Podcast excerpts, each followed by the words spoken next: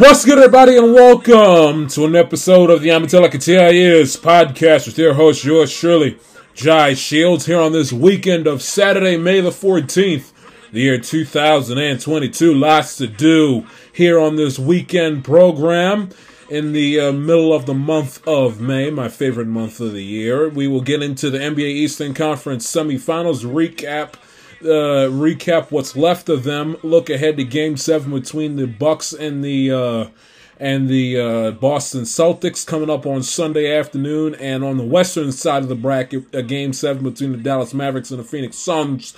And uh, recap what's been going on in the Western Conference and the 2022 NFL season schedule uh, was released earlier this week. I will get into that and dissect that as well uh, from you know from the national TV games with CBS and with Fox and Thanksgiving games, Christmas games, Sunday night football, Monday night, Thursday night. I'll break down my Bengals schedule, the Ravens uh, schedules of uh, uh, pr- primarily of the uh, of the big time contend excuse me contenders heading into the season. Uh, you know, ha- give you my error error some grievances if there's anything uh, that I come across the schedule that I want to um that I uh, have an issue with, and then we shall uh, and then we shall uh, move on from there. But uh, let us well before I get to the NBA, I just want to say the reason why uh, yours truly has been away, and I did tell you guys this because you know my uh, my um schedule's getting a little busy wrapping up with school and everything else. So, uh, so yeah, that's part of the reason why I haven't uploaded in quite a minute. Um, I believe the last episode I did was on May the seventh, if I'm not mistaken. If if no, it wasn't May the seventh. It was April thirtieth, May first. So I haven't done an episode in roughly in roughly two weeks. So my sincerest apologies for that. It'll it'll pick up within the next week. Within the next week or so, but uh, within the next week or so, you know, you get the more timely episodes on a weekly basis uh, from yours truly. But busy with school and and uh, and recently my my my my father and my sister came my younger sister came down with covid. So you know having to look after them and feed to their every need and sanitizing the house and making sure everything is clean and germ free and making sure that I'm keeping myself up and well cuz I got to look at cuz me and everybody else in the house got to look after them and take care of them. So it's just been a real complete hassle. On top of the fact that I coming down the home stretch with school, and I, I got the projects and assignments with school that's due by the you know by the end of next week. Up the ass with all the assignments I got to do. So.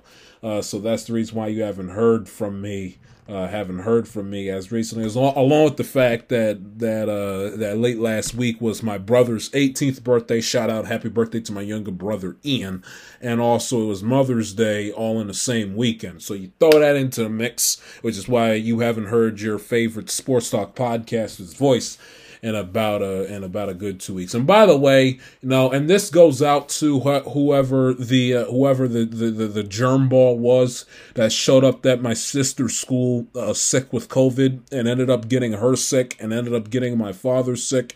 And hopefully, I pray to God, knock on wood, doesn't get my uh, the, the, my the rest of my family. So, you know, and let me explain. Let me make something crystal clear to you people. If you're sick especially with COVID, do do the human race and society a favor of keeping your ass at home. Stay home. Don't don't go to school. Don't go to work. Keep your sick, coughing, runny nose having behind at your home. Stay at the house. How the French toast you show up to school sick with freaking COVID and expect to get away with that like we haven't been living through a freaking pandemic for the last two years?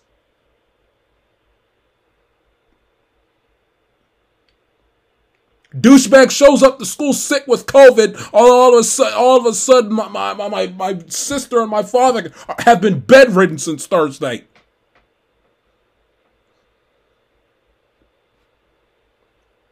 My God.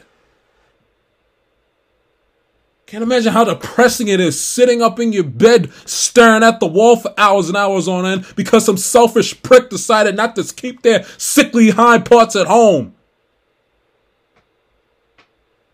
Crap pisses me off. Ain't about you and what you want and your and your needs. Newsflash, jerkface. This this virus is bigger than you. Put other people first. Gonna up to freaking school uh, coming just coming off of off of a prom weekend. You're gonna sit up here and spread COVID to 50 people.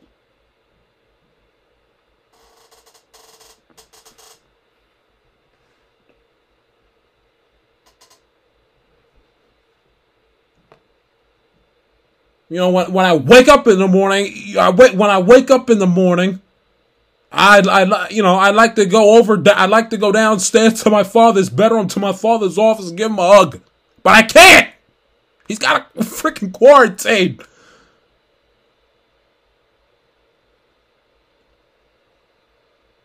You know, I I wanted to go in my sister's room and and and, run down the uh, the Raven schedule with her, and I can't because she's freaking quarantined because some jagoff decided to show up to sick.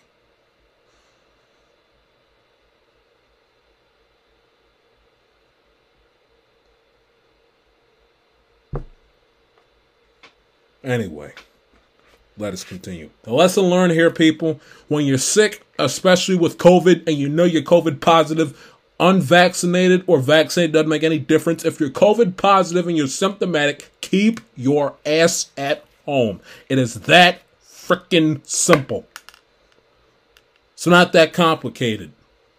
The virus is bigger than you and bigger than what you want and your family's wants and your family's needs and all that other kind of tomfoolery garbage. Gonna show up to frickin' school and get everybody else and their mama sick.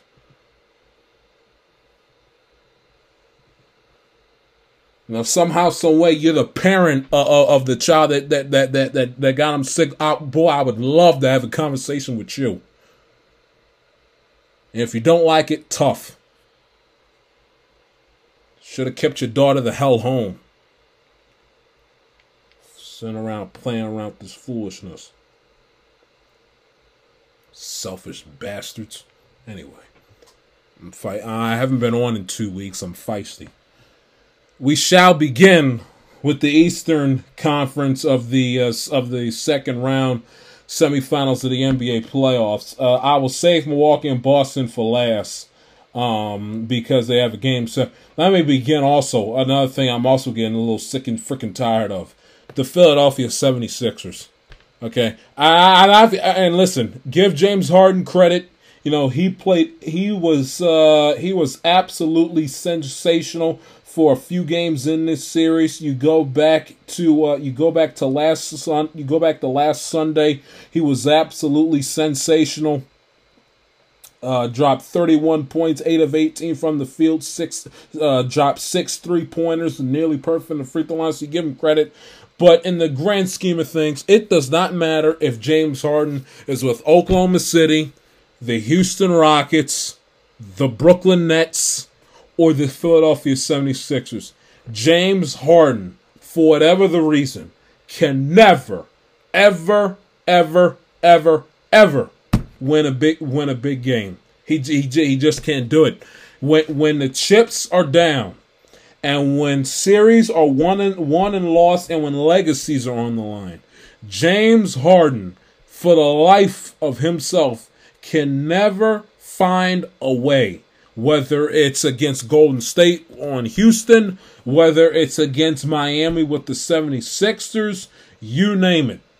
James Harden can never, ever, ever, ever, ever find a way when his back is pressed up against the wall, when he when his when his opponents have him on the ropes, when he has to dig deep into his inner soul and unleash a, a beast within him to say, Gosh darn it, I'm taking over this basketball game and I'm not ready to go home. I'm not ready for my season to end tonight. And James Harden never, ever, ever, ever, ever is able to extend this season. James Harden is one and eight in a, in his last nine elimination games. One and eight in his last nine elimination games. And this is a player that, regarded by some, is one of the best one of the best players at his position in the 75 year history of the NBA. Nonsense. Nonsense.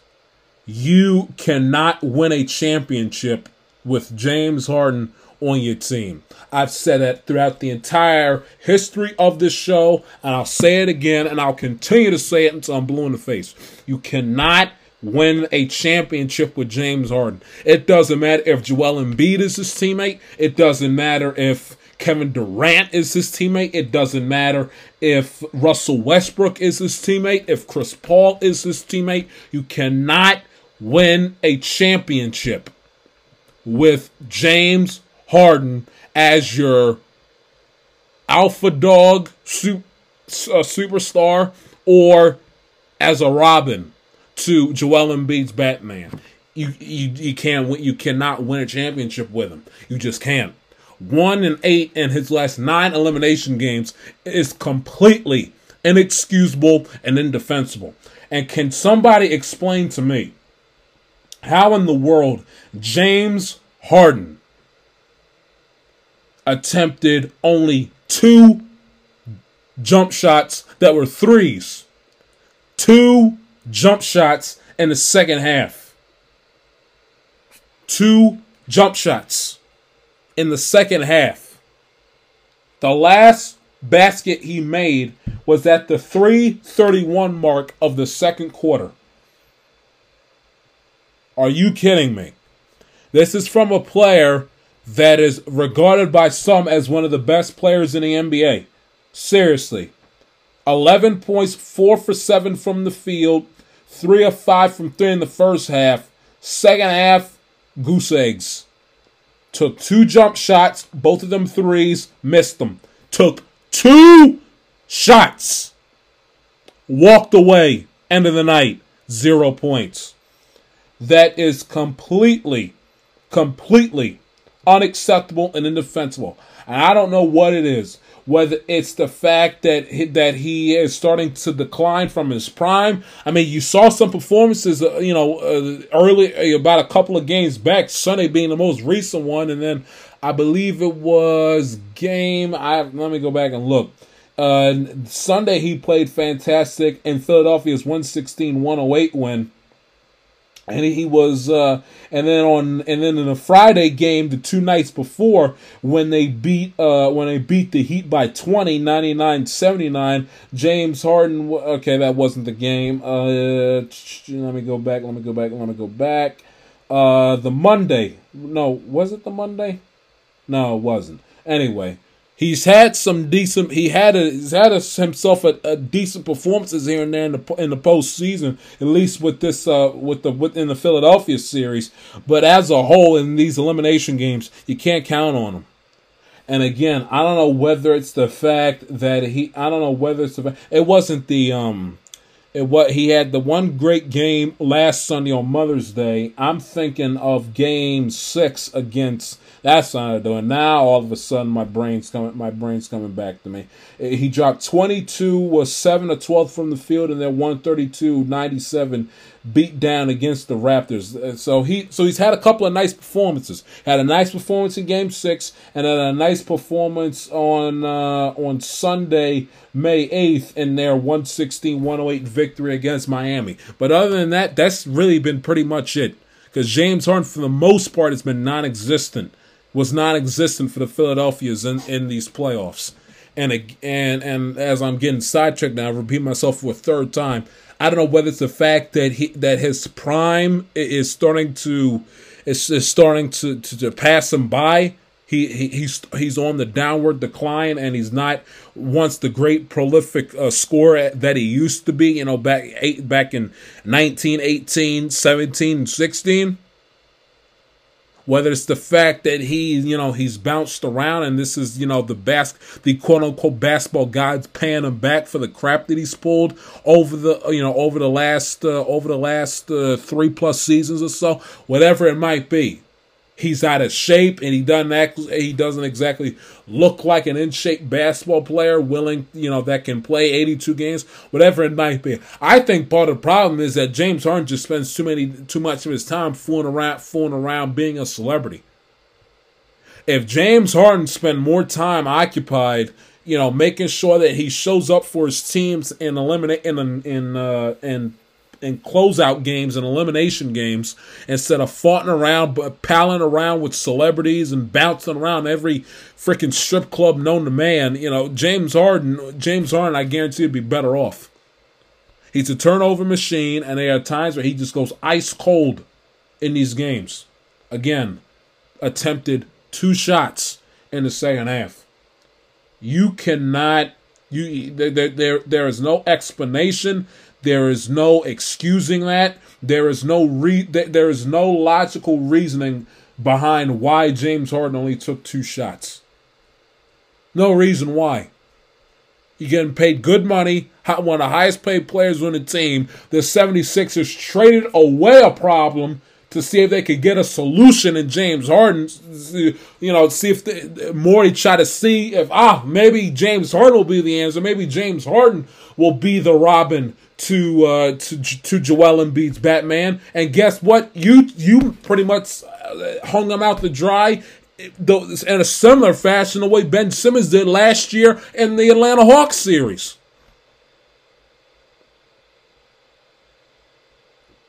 Sana, what is it? You know, you you, you get you, Russell Westbrook, Chris Paul with the Rockets. That didn't work.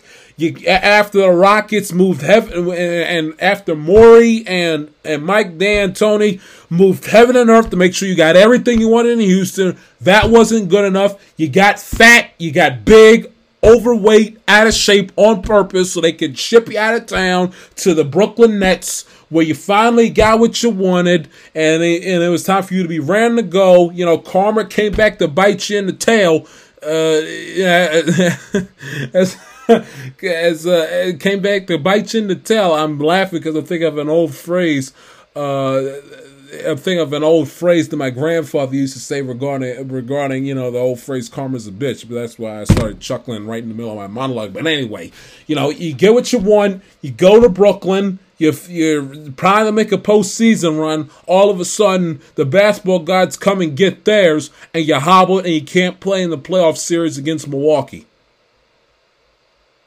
then you know it's not good enough. You know, dealing with it's not good enough. Kyrie Irving's getting on your nerves. Again, still bouncing around the strip clubs and more occupied and more being and, and are more worried about being a celebrity and making yourself a known regular at all the the, the, the various uh, strip clubs across America instead of being a basketball player.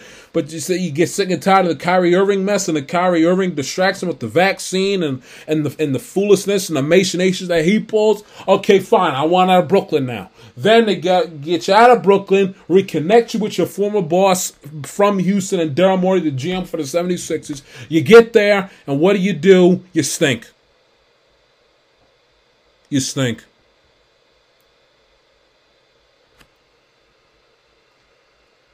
Again, he can get you to the playoffs.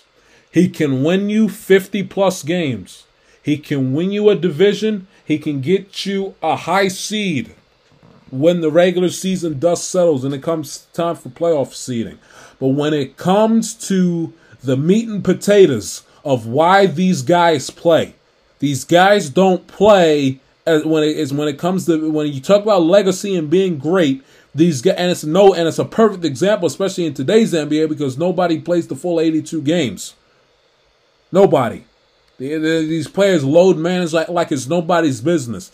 But but the moment but the moment in during during their during their season schedule where they put their nose to the grindstone.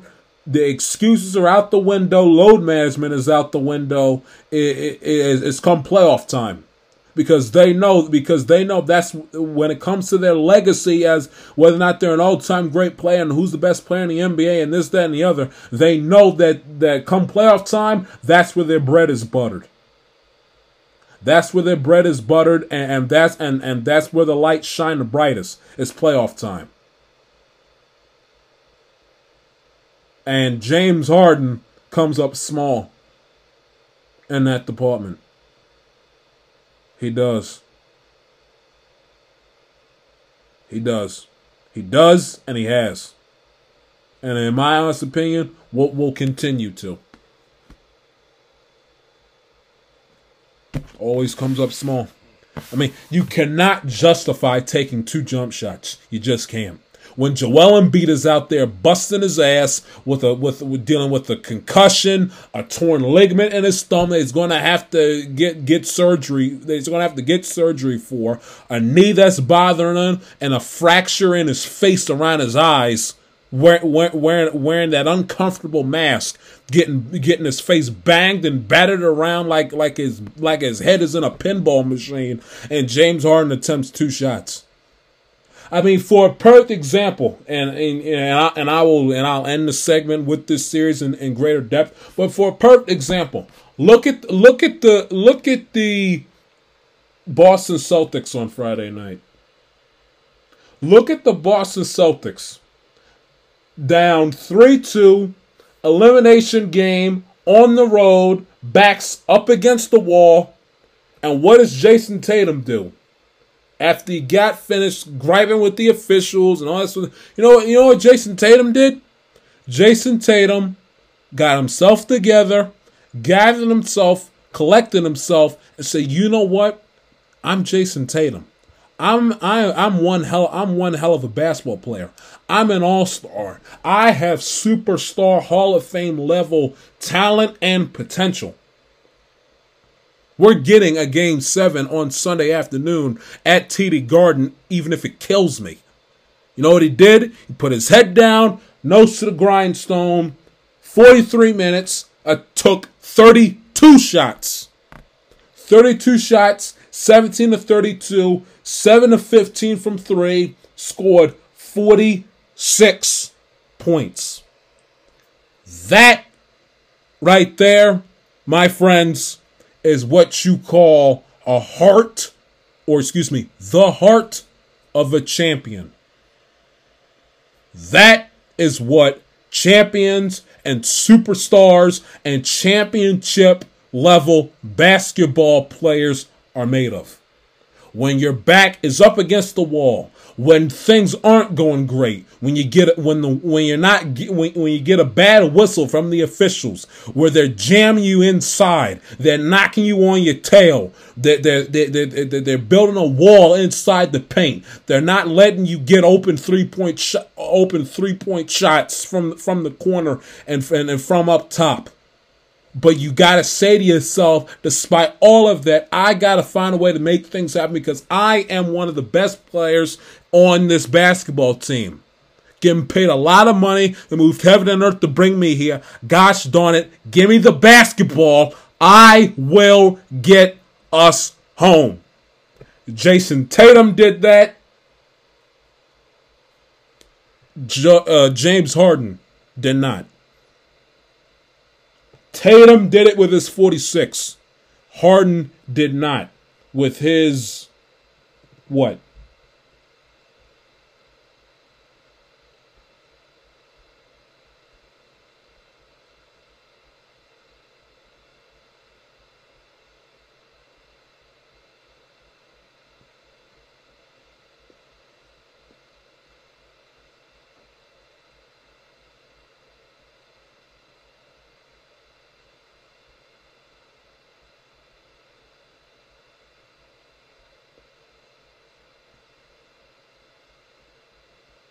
11.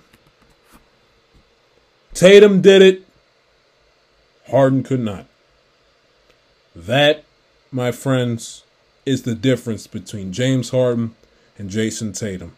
The difference between a championship level basketball player and one that is simply there to have the status and, and the verification on social media and the title of being a basketball player. Because I tell you something right now, you have an option to build a championship team tonight. Start your franchise. You take James Harden or you want Jayson Tatum. Tatum on Friday night played with the heart of a champion. Showed guts. Put himself in conversations with Sam Jones. All right? Sam Jones. James Harden put himself in the class of Ben Simmons. And Doc Rivers getting defensive in the post game. Hey Doc, you better hit your knees and thank the good Lord that you still have a job. Because the way your teams, whether it's the Clippers or or otherwise, the way your teams defecate on themselves in elimination games and in playoff series is downright damn near embarrassing. Your team damn near blew a 3-0 lead, 3-0, 3-0, whatever it was. Your team nearly blew a playoff series to the Toronto Raptors. So he can save me with the whole defense mechanisms and coming off defensive in the post game. He should be he should especially now that we know that his job is safe. He should he should pick up the phone and contact every single one of those reporters he got snippy with after the game and apologize to him because that was horse crap. Don't get all defensive and then start and start catching an attitude because you sense that that that that, that the media and the Philadelphia 76ers fan base is going to eat you for lunch on the internet, on Twitter, in the newspaper, and on sports talk radio. And it's not like you don't deserve it because you do. They haven't forgotten about how this team performed against Atlanta last year, nor should they.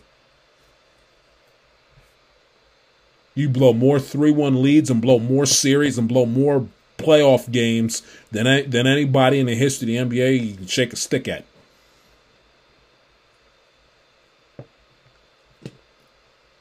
Bucks and Celtics game seven. What a hell of a series that has been.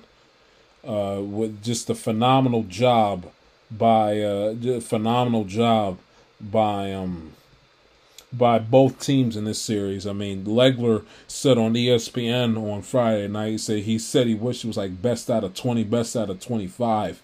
This series has been so, excuse me, it's been so good, but it, it has just been absolutely sensational. I mean, think about on Tuesday night, um, when, Tuesday night in Milwaukee, Giannis, you know, dunked down and stared down Al Horford twice. And what does Al Horford do? Turns around on Tuesday night 16 points in the fourth quarter, a perfect six for six, playoff hot, playoff career high 30 points, and had a mean dunk on Giannis. I mean, this is the and only four Boston Celtics players at the age of 35 or older scored 30 points in the playoffs. Ray Allen, Kevin McHale, Havlicek, Al Horford. Phenomenal company to be in. But that has been one sensational series that I just cannot get enough of. I mean, the way that those two teams just just scratch and claw and and just never they they don't quit. There's no quit in them. They have tremendous mental toughness. They are coached well. They got championship level basketball players on it. And you can make the argument that the winner of that series, you can honest to God convince me that the winner of of Sunday afternoon's game will win the NBA championship. Those two teams are that damn good. The Bucks have showed have showed signs where they miss Jayson Tatum, but they've also had tremendous but but uh, uh, Lopez and and and Pat Connaughton have done a sensational job picking up the slack. I told you at the beginning of this series, I said I picked and I picked uh, I did pick Boston to win in seven, and the reason why I said Boston has the better team, but the reason why it's going to be seven it's going to be a long series is because the Bucks have the best player in the sport, and that is Giannis Antetokounmpo. The Bucks have the be- and, and and no and no Khris Middleton definitely it, it, you know the Boston has a leg up over Milwaukee because of the fact they've had to play every one of these six games without Khris Middleton. If they had Khris Middleton, maybe this series would be a little bit different result. Who knows? We can only play the what if game. But speaking of Giannis, best player in the world, best player in the league by far, no doubt, hands down. It's not Durant, it's not LeBron. It is it is Giannis Antetokounmpo seventh and he had his seventh career playoff game with 30 points, 15 rebounds, five assists, tying the great Elgin Baylor for the fourth most in NBA history. Only Wilt Chamberlain, Kareem Abdul-Jabbar, and LeBron James have more in the 75-year history of the NBA. Sensational job. Sensational job. I, I I cannot get enough of that series. Can't get enough of it. Tatum, second se- second Celtics player, se- second player in Celtics history, excuse me, with multiple 45 point games in the playoffs, joining the great Sam Jones that I already mentioned. Real quick, a couple of items to get to. Uh, going uh, switching back to the to the Miami 76ers series. Butler, second Heat player to have four straight 30 point road playoff games, joins the, joins Dwyane Wade in that department. He's been he it hasn't been talked about enough a lot with you know with with with you know, Al Horford's big time performance earlier in the week and Giannis and and, and Jayson Tatum. Jimmy Butler, damn good player in his own right as well. He he are also another team that's well coached. Well, it's, a, it's funny, you know, the Heat, the Heat, the Celtics, and the the Bucks, three of the best well coached teams in the NBA. 76ers are in the Steve Nash category with Doc Rivers. Let's call it like we see it. 76ers have gone to the playoffs 12 straight times without reaching the Eastern Conference Finals. Fourth longest streak in NBA history without a conference finals berth. Embarrassing. Embarrassing. And let's and let us not forget when it, when we talk about James Harden's legacy, let us not forget game 6 of the 2017 Western Conference semifinals against the Spurs when James Harden went 2 of 11 two of nine from three, turned over the basketball six times, scored 10 points. Or game five of the Western Conference Finals, where he went two of 11, turned over the basketball, uh, then NBA record 12 times. 2 of 11 from 3, 0 of 3 from 3, 12 turnovers, 14 points. James Harden stinks. Back after this.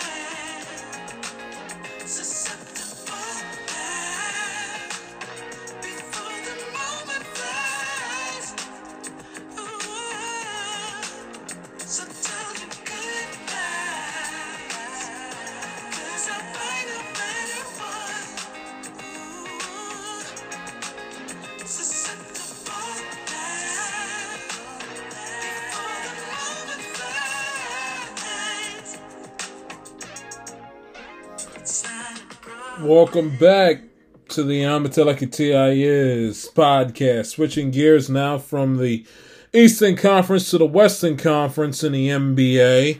Uh, we shall shift gears to the Western Conference semifinals. I will uh, save the Game 7 series between the Suns and the Mavericks for a little bit later on in the segment. We will begin with the series that concluded uh, late Friday night between the uh, between the Memphis Grizzlies and the uh, Golden State Warriors. And what a series that was! An intense series between those two teams. Uh, I had forgotten that these two teams. Uh, it's just funny, you know how uh, how how just the years. No, not the years, but like the year in general goes by like that. You know, because I was th- I was I had forgotten that those two teams played played each other. Not even a full year ago yet. Last May, uh, these two teams played each other in the play-in tournament, and the Grizzlies knocked out Golden State to advance to the first round. And now uh, the the uh, the uh, Golden State Warriors come back around this year, uh, a little less than twelve months later, and uh, nicely returned the favor by knocking out the Memphis Grizzlies in six games, and once again for the first time in quite a while since 2019, advancing to the Western Conference Finals. But they certainly had to work for it, and it and the Memphis Grizzlies did not did not give it to them uh, whatsoever, especially because of the fact that they of uh, that beat down in Game Five uh, at the uh, at the FedEx Forum the other night was just absolute which is absolutely just ridiculous. I mean, my good. I mean, it, and and again, I understand. You know, it, it, bygones be bygones. They won the series. It's not that big of a deal. But the but the Golden State Warriors, after their performance in Game Five, uh, ought to have been embarrassed and absolutely ashamed of themselves because for them to show up and play the way they did you know, I understand on the road and I understand, you know, but they had to know, they had to know two things were going to happen. They had to know that they were going to get arguably Memphis's best effort of the entire series, and they knew the crowd was going to be into it because they knew that the Memphis crowd was going to have to play a huge factor in being that fire underneath the uh, underneath the Grizzlies players to provide them a little extra oomph, a little bit of extra motivation to send this series back to Golden State and do the unthinkable, and that's con- and that's uh, conquer a three one uh, a 3 1 uh, playoff series deficit.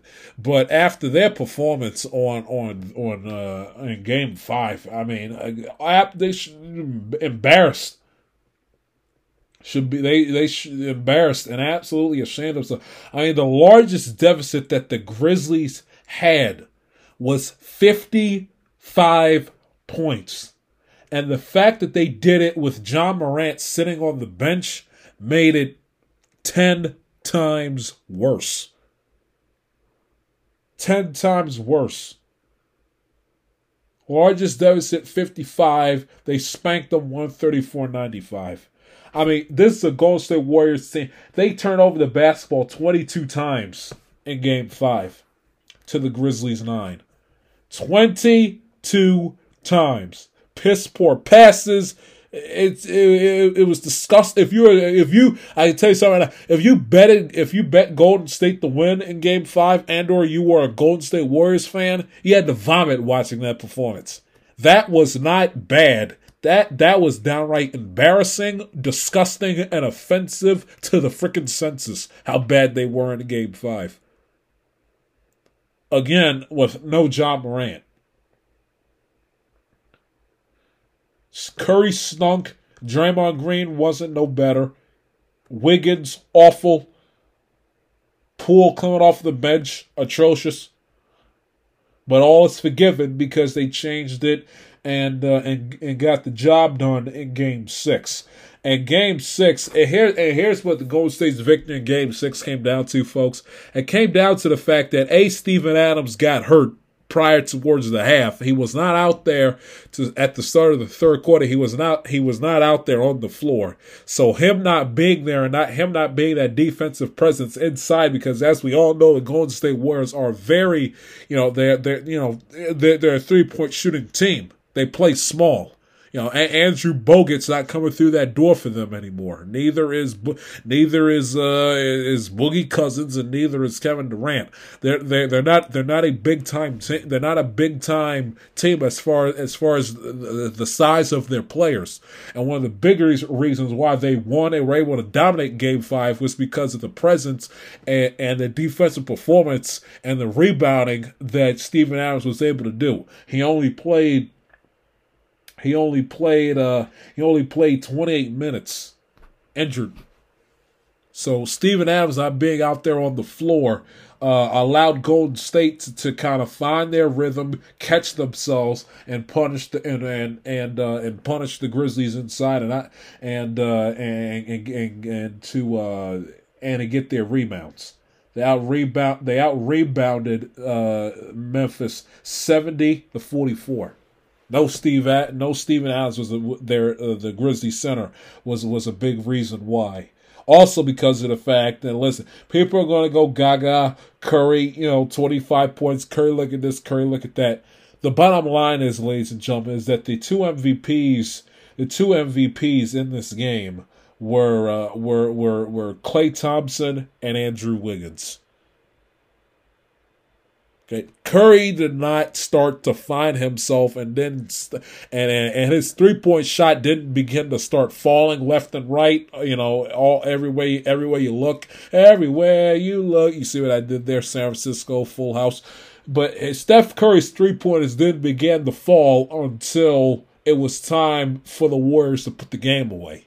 When the Warriors had a significant deficit, and it was time. All right, all right, all right. Uh, Mariano uh, Curry Rivera. Let, let, let, me bring you in, and you and you you know you uh, end the Grizzlies season. Good morning, good afternoon, good night with your, with your three point shooting. That wasn't a, that at that point in time in the game. That that's when Steph Curry was able to turn it on, and when Steph Curry's performance in the game changed. But when the game was close, when the game was combative, when the game was was was competitive, and it was scratch and claw, give and take, punch for punch, basket by basket, Steph Curry was nowhere, nowhere to be found. Andrew Wiggins was 7 of 16, 3 of 5 from 3, 18 points. And the good old game 6 Klay was back, 30 points, 8 of 14 from 3, 11 of 22 from the field, 8 rebounds, 2 assists, an absolutely sensational performance from Klay Thompson, who uh, who brought himself back into the NBA uh, playoff fold after the long, treacherous journey since uh, since his uh, torn Achilles in the 2019 NBA Finals. But if there's one thing that I've learned from Golden State in this series is that they and and you could say, you know, Jai, president of the moment, they're not going to play like this when Steve Kerr gets back from COVID and everything else. It's just an indictment on Mike Brown. They, uh, Golden State, in my eyes, and I and again, if I'm proven wrong, I'll raise my hand and I and I'll say I'm wrong. But until that moment in time comes, I you know, this is you know, I, I I gotta give my opinion and go on go out on a limb at one point in time or another. Golden State Warriors aren't winning a championship. Golden State, the Golden State Warriors are not a championship level basketball team as of these 2022 playoffs. They're not. They're sloppy. They play they the many a times, especially in this Memphis series, they play down to their they play down to their competition. They turn over the basketball ad infinitum. They're not organized. They're they're disheveled. They they you know they they many a time they look like they're just playing street ball instead that they're playing street ball instead of waking up and smelling the coffee and realizing that they're playing in the middle of a playoff series. They they're they're they're not buttoned up I'm sorry, I'm sorry they're not, you know. Eh, eh, I, when I look at them, you know, when I look at Phoenix, I see, ah, if Phoenix is playing at their best, I can see them winning an NBA championship. The, the, the Bucks, Ah, if they're playing at their all time best, I can see them winning an NBA championship. The Miami Heat, I can see winning an NBA championship. The Golden State Warriors, no. And it's not because of lack of because let me put let me put to you this way. If it was if it was based on experience, you would have Golden State number 1, the Bucks 2, Phoenix Suns 3 if it was based on experience. And I know that they're the most experienced team because they still have the they still have their core players from those 15, 17 and 18 championship teams on it. So it's not based off of experience. It's based off the fact that they have just not played a solid, fluid 48 minutes worth of basketball especially in this Grizzlies series. You know, they or even even if you want not even in the Grizzlies series throughout these entire playoffs. If you want to go back to game five against Denver when they melded in and, and didn't have a care in the world and, and, and essentially played with an attitude of not giving a damn at the ball arena in, in Denver, you can you can even go back to that example. What they they couldn't they couldn't have swept Denver. They they gave Denver a game for crying out loud, and and, and the same situation against Memphis. And that their embarrassing loss, uh, their embarrassing loss in uh, in Game Five. I mean, come on. They're not buttoned up. They're sloppy. Turn over the basketball a bunch.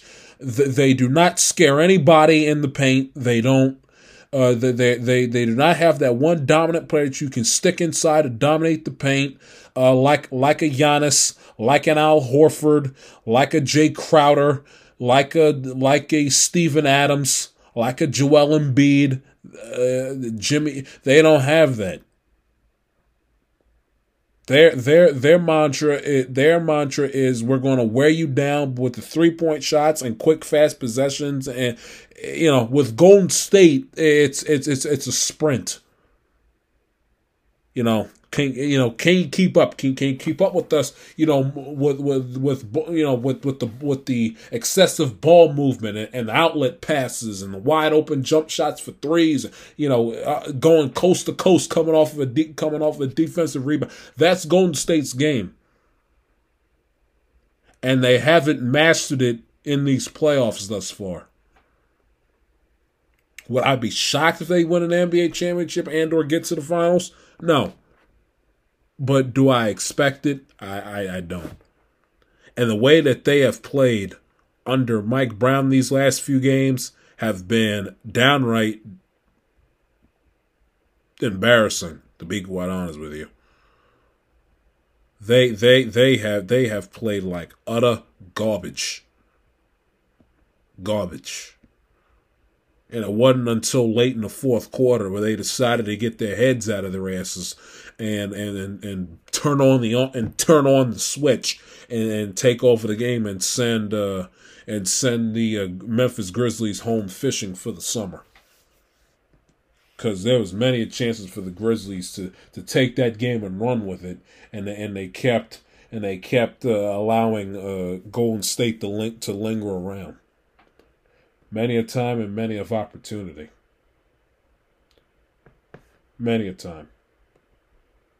Klay Thompson, fourth career playoff game. What can you say about him? Absolutely sensational, phenomenal, a hell of a job on Friday night. Fourth career playoff game with three made with eight made threes, tying Ray Allen, Steph Curry, and Damian Lillard for the most in NBA history. Two out of Thompson's previous three uh, performances came in a game six. Golden State Warriors at 17 with a 20 with a 21 or more playoff series win in a 10 season span in NBA history. The 2000s Lakers, the 2000 Spurs, the 90s Bulls, the 80 Lakers, the 80s Celtics, not the year but the decade, and the 1960s Celtics also accomplished that feat as well. Just to give you and uh, and the Golden State uh, loss in Game Five, 39 points, one thirty four to ninety five. That is that is up there with their 138-98 40 point defeat against the uh, to the Clippers in 2014 when they lost to the Bucks by 50 in 1971 when they lost to the Lakers by 56 in 1973 as one of the largest playoff defeats in Golden State Warriors playoff history history of the franchise. But give Ja Morant his flowers. He wasn't able to play. Had a bad had a bad leg. Had to shut it down for the rest of the playoffs for uh, for Memphis. Hell of a job on uh, May the third. Played with, essentially played with one eye in the fourth quarter. 18.6 of 11 shooting from the field in that in that quarter. What a sensational game that was. Eighteen points in that fourth quarter game.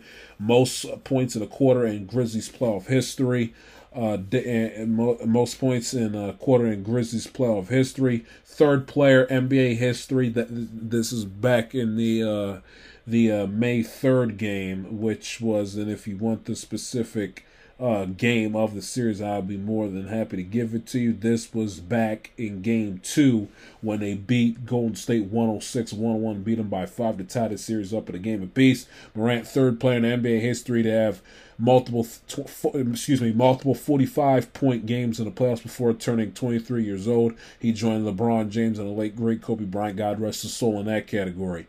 And the grizzlies uh, led by as many 55 points of course in their game five uh, victory a couple nights ago. Second largest lead at any point of a playoff game in the last 25 years in the nba the only lead that came larger 2009 denver excuse me denver nuggets who led by 55 points. One hell of a series. It was intense, back and forth. Morant, John, Green, John, fingers to the fans. Uh, hard fouls left and right. Players, players in, going in and out with uh, with uh, with season-ending injuries. What NBA playoff basketball is all about. All about. You know, when, when, and the officials, you know, and the officials in these playoffs in general have been very spotty at best, and I'm putting it nicely by saying spotty. You know, they they they they have put themselves and, and, and stuck their beaks into way too many of these games with the, you know, with with with the controversial charge, the controversial blocking foul, the the non-shooting call the you know we got to sit up here and look at the video monitors to see if to see if it's a flagrant one or flagrant two and these technicals is just the officiating in these playoffs has just been downright atrocious. And they certainly you know lots of review and lots of official controversy regarding in this uh, in this Golden State Grizzlies series, of course, with the Dray- with Draymond getting kicked out in Game One, and he he got kicked out of that game not necessarily because of what he did. He got kicked out of that game based on reputation. This is what happened. He got kicked out of that game based on reputation. And Dillon Brooks, same deal. You know, it's the playoffs. Especially in this day and age in professional sports, I love it when two teams are are at each other's throats and uh, and not you know hugging and kissing each other and and, and sharing pleasantries. I, I, I like I like that that element of bad sportsmanship, of rivalry, of I hate your guts. I'm gonna do whatever I have to do to beat you and send you home crying for the rest of the summer, and, and you get to see me uh, you see my pearly whites cheesing from ear to ear because I'm moving on and I'm and my team's still playing. I, that that's a lost that's a lost element. That's a lost element and a lost art in sports, and I'm glad that it showed up in this Golden State Memphis series. I'm glad it did. Uh, and the, and whoever meets Golden State in the Western Conference Finals will have one hell of a task. Game seven on uh, on Sunday night between the Phoenix Suns and the Dallas Mavericks.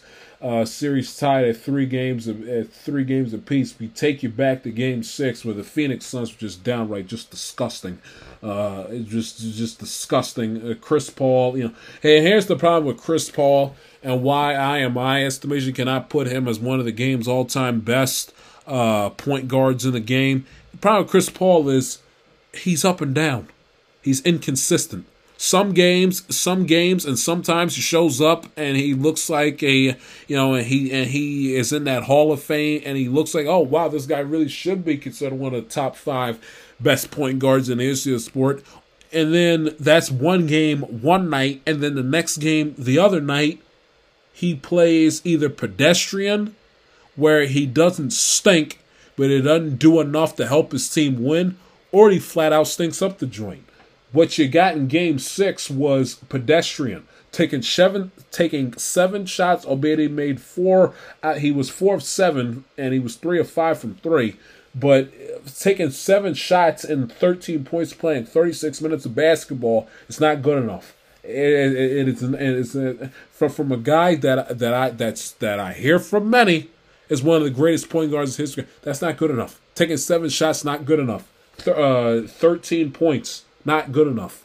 When Chris Paul has the capability of, of, of dropping 25, dropping 30. I mean, come on. I mean, this is the same guy that had a perfect game in a closeout game a few weeks ago uh, against the New Orleans Pelicans. And then, he, and, and then Chris Paul turns around sometimes just has these games where it's like Chris. I mean, if if if you're going to show, if you're going to if you're going to if your if your box score is going to be that is going to be that insignificant, you might as well come off the bench.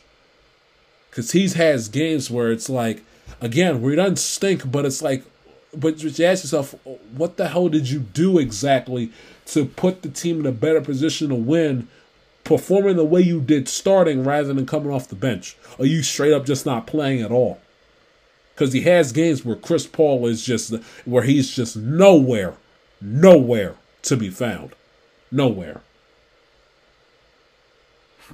I mean, Devin Booker can't do it all by himself. Sometimes he's going to have off nights. 0 for 4 from 3, uh, 6 or 17 from the field, 19 points. I mean, come, when when when when when Ayton is your leading scorer, no disrespect to him, you got problems, Phoenix. You got problems. Top of the, they couldn't shoot from three. Six six of eighteen from three. They were atrocious atrocious game six.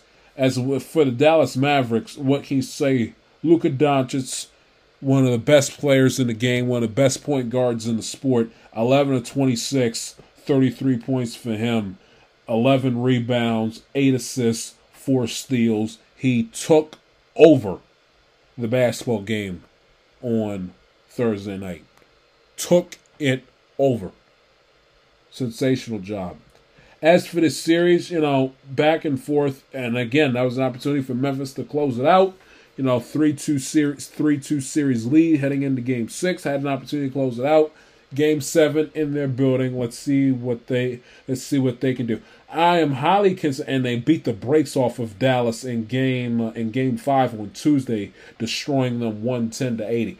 I, I don't know about you guys, but I, I'm a little bit concerned for uh, for the uh, for for the Phoenix Suns, and I'll tell you why. Golden State is waiting. Even if they win Game Seven Sunday night, I'm a little apprehensive whether or not they'll make it through Golden State because Devin Booker, who's played and wasn't going and was and wasn't as out with that hamstring injury as we originally thought.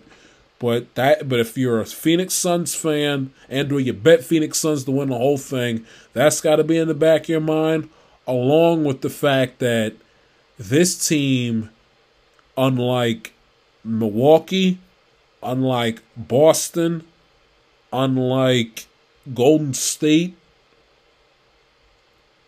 unlike Miami, they've had well, not not Miami, uh, Miami, uh, give or take Miami, but unlike Boston, unlike Milwaukee, unlike Golden State, they've had to work, work in these playoff games. It was no easy task. Give them credit. It was no easy task getting through the New Orleans Pelicans in the first round. No easy task. They were a tough, tough, rough out. Phoenix, uh, uh, uh, I mean, we forget. Phoenix, or excuse me, if New Orleans wins game six, there's a game seven. New Orleans took the Suns six games and had to play with Devin Booker for had to play without Devin Booker for a game and a half. Took them six games, won two out of the six games. They had a long series in the opening round, and they have a long series in the second round, having to play a seventh game.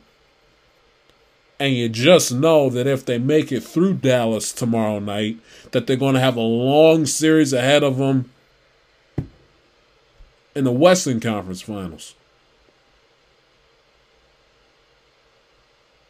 And then if you make it out of that, then you got to play Giannis and the Bucks, Butler and the Heat, or Tatum and the Celtics. I'm concerned for Phoenix. I am.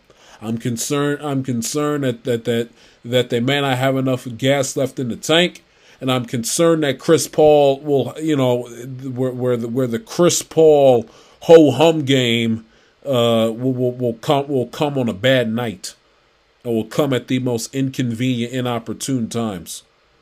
That's what that's what I'm scared of the Chris Paul ho hum game being being inconvenient and them running out of gas. So I'm scared for Phoenix going in. Not I'm scared eh, if they win tomorrow. I'm scared for them going into the Golden State series, and I'm scared for them heading into tomorrow too. Because Chris Paul better show up. He better show up.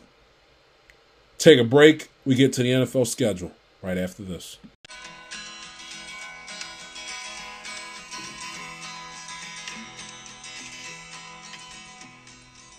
In another lifetime, one of toil and blood. When blackness was a virtue, the road was full of mud. I came in from the wilderness, a creature void of form. Come in, she said, I'll give you shelter from the storm.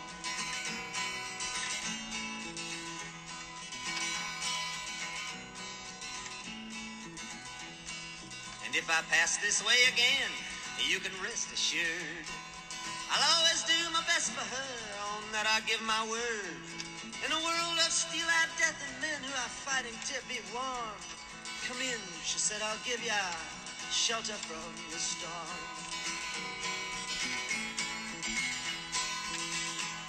Not a word was spoke between us, there was little risk involved.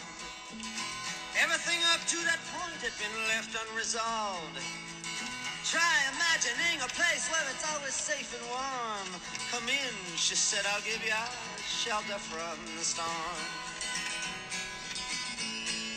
Great song. We welcome you back to the Amatalaka TIS podcast. It is that time. One of my favorite times in the sports year. Of course, you got March Madness, you have the NBA playoffs, you have the NFL playoffs, you have the beginning of the baseball season, you have uh, the beginning of the new football season. But one of my favorite things of the sports calendar and realistically of the NFL offseason, and it's not free agency, it's not uh it's not the uh it's it's not the scouting combine, it's not the NFL draft. My favorite event, quote unquote, of the NFL offseason is the schedule being released. It is my favorite time. I love looking at the schedule. I love saying, "Oh, who's playing who? Who plays where? Oh, this team has uh, this team has three home games in a row with a with a has three home games in a row with with a bye week in between, or or they don't leave this certain part of the country for X amount of time. They get all their you know they get such and such games at this place. They they're done playing this opponent, this divisional opponent by that time. How many primetime games does this team have compared to that team? Are they on Sunday football? How many times compared to Monday night? I love all of that stuff. I love it. I love it. I love it. So what shall we do? Is we shall break down and go through the schedule for the 2022 NFL season as such. Um, I will do. I'll you know I'll do this. I'll do the national games first and go team by team and break down the schedule from that sort from that sort of angle and give you my two cents as we as we move things along. So let's do the primetime schedule first, and then we shall uh, and then we shall go. By the by the way, just to, just for uh, I don't know what how in the hell did I whistle while talking? I mean that that ain't that the weirdest thing you ever in your life. Let's first off break down with with a couple of ground rules. Okay, for one, the season will begin on uh, the season will begin week one, September the eighth. Week one, September eighth, Bills Rams my two my two cents on the first game of the year being Bills Rams. Lots of people said and, and, wanted and screamed and yelled from the heavens that the NFL has to make the first game of the new season. They, uh, the the Rams are gonna, you know, the Rams playing it by default, and it's you know, I don't know how long the NFL's been doing this, but it's always been a custom that the Super Bowl champion from the previous season opens up the following season on that Thursday night game, the first Thursday night of the new year. Um, you guys know how much I would have loved for the Bengals to have that for, for the Bengals to have that first game, and just think if the Bengals had that had that uh, had the uh, had the kickoff game, you know, do do you put do you had because the Bills are also on the Bengals schedule too. Do you, you know do they play the Bills? Do they play the Bills? Do you want the Bengals to play the Bills? Do they want them to play Kansas City again? Do we put them up against Brady and the Bucs because Brady's out of because Brady's out of retirement? The Brady the Brady Burrow comparisons? Do we throw in the do we do we put the Ravens there with with with, uh, with Burrow versus Lamar Jackson? You know, uh, do we do we put them up? Do we put them up against? Uh, do we put them up against uh, their arch nemesis in the Pittsburgh Steelers? I mean, it, I mean, oh, I, I wish, I wish, I wish, I wish I was in a parallel universe where the Bengals won the Super Bowl, and that could be the element of conversation. But it's not. The Rams won it. You know, much of course to my chagrin, and lots of people, not so much me, because I could care less who the Rams play. I, I'll, I'll watch it regardless who they play. It doesn't matter. It is, I mean, who they who who the who the Super Bowl champion plays to open up the new season. I could care less. I think it's it, that that was a completely overrated and over talked about thing. Or who who should the Rams open up the new season against? You know, and and why it has to be the ball. I could care less. You know, if they wanted to open up the season Rams and 49ers, I wouldn't have kicked and screamed. It was their arch their arch division rivals playing the same state, rematch in the NFC Championship game. Let's let's go. Let's you know Rams 49ers week one. Let's go Jimmy Garoppolo, Matthew Stafford one more time.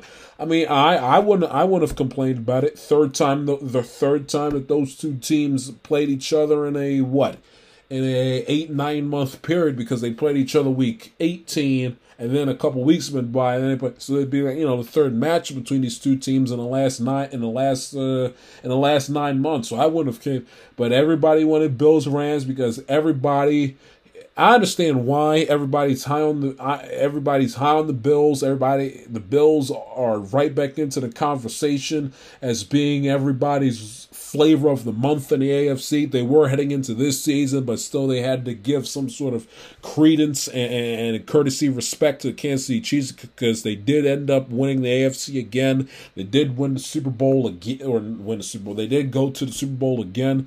Now that the fact that Tyree that Tyreek Hill's out the door, Tyrann Mathieu at the door, out the door, and they aren't as good of a team, at least on paper. Now, uh, that's why they got to play the games.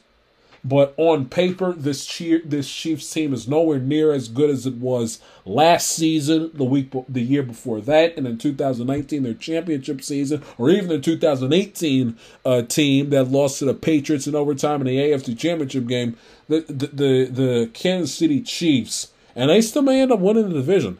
But I think regular season wise, this is not a this is not one of Kansas City. You're not going. Don't expect to see one of Kansas City's better teams this season and this season in 2022. Now, now, granted, you know they could go 10 and seven or 11 and six and win the Super Bowl. So I, so I, I understand all that that that that's that there's a that there's a caveat to it, but this is not. But this is not a. This is not going to be a a a. You know, you're not going to see the Kansas City Chiefs in my eyes, win no more than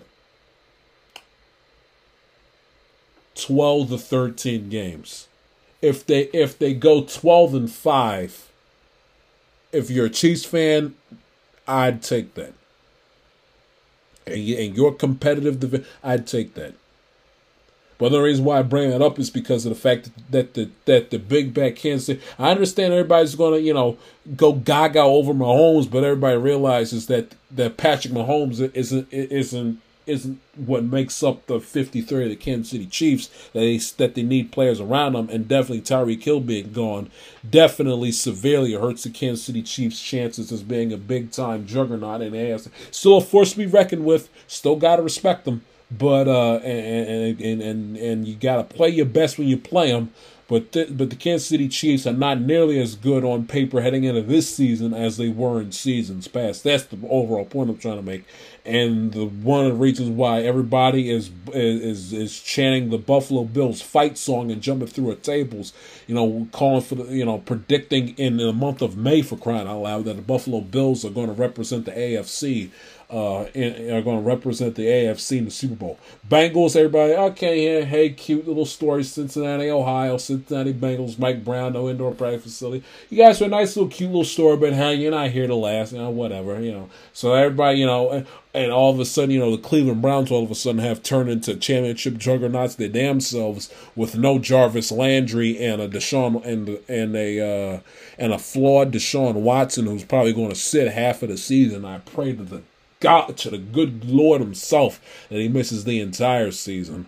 All of a sudden, the Cleveland Browns all have, have leapfrogged over the Cincinnati Bengals because they traded for because they traded a King's ransom for a quarterback that hasn't played in over a season. Okay, and then of course with the Baltimore Ravens, who uh, you know better make sure Rashod Bateman shows up and shows out uh, as as their as their uh, number one wide receiver, or else it'll just be Mark Andrews that all Lamar Jackson has to throw to, with Greg Roman still hindering that Raven offense. Now it'll be a damn good football team because Harbaugh's a good coach, and that defense will, in my estimation, will probably be top ten in the National Football League, and it'll be and you'll be have to pull teeth in order in order to drop thirty on them the way the Bengals did this past season, but but they off. I but it also wouldn't surprise me if if at some point or another during the season the Ravens' offense is towards the is towards the bottom of the totem pole. But anyway, you got that Buffalo, and plus the and plus you know they're more they're a more experienced bunch.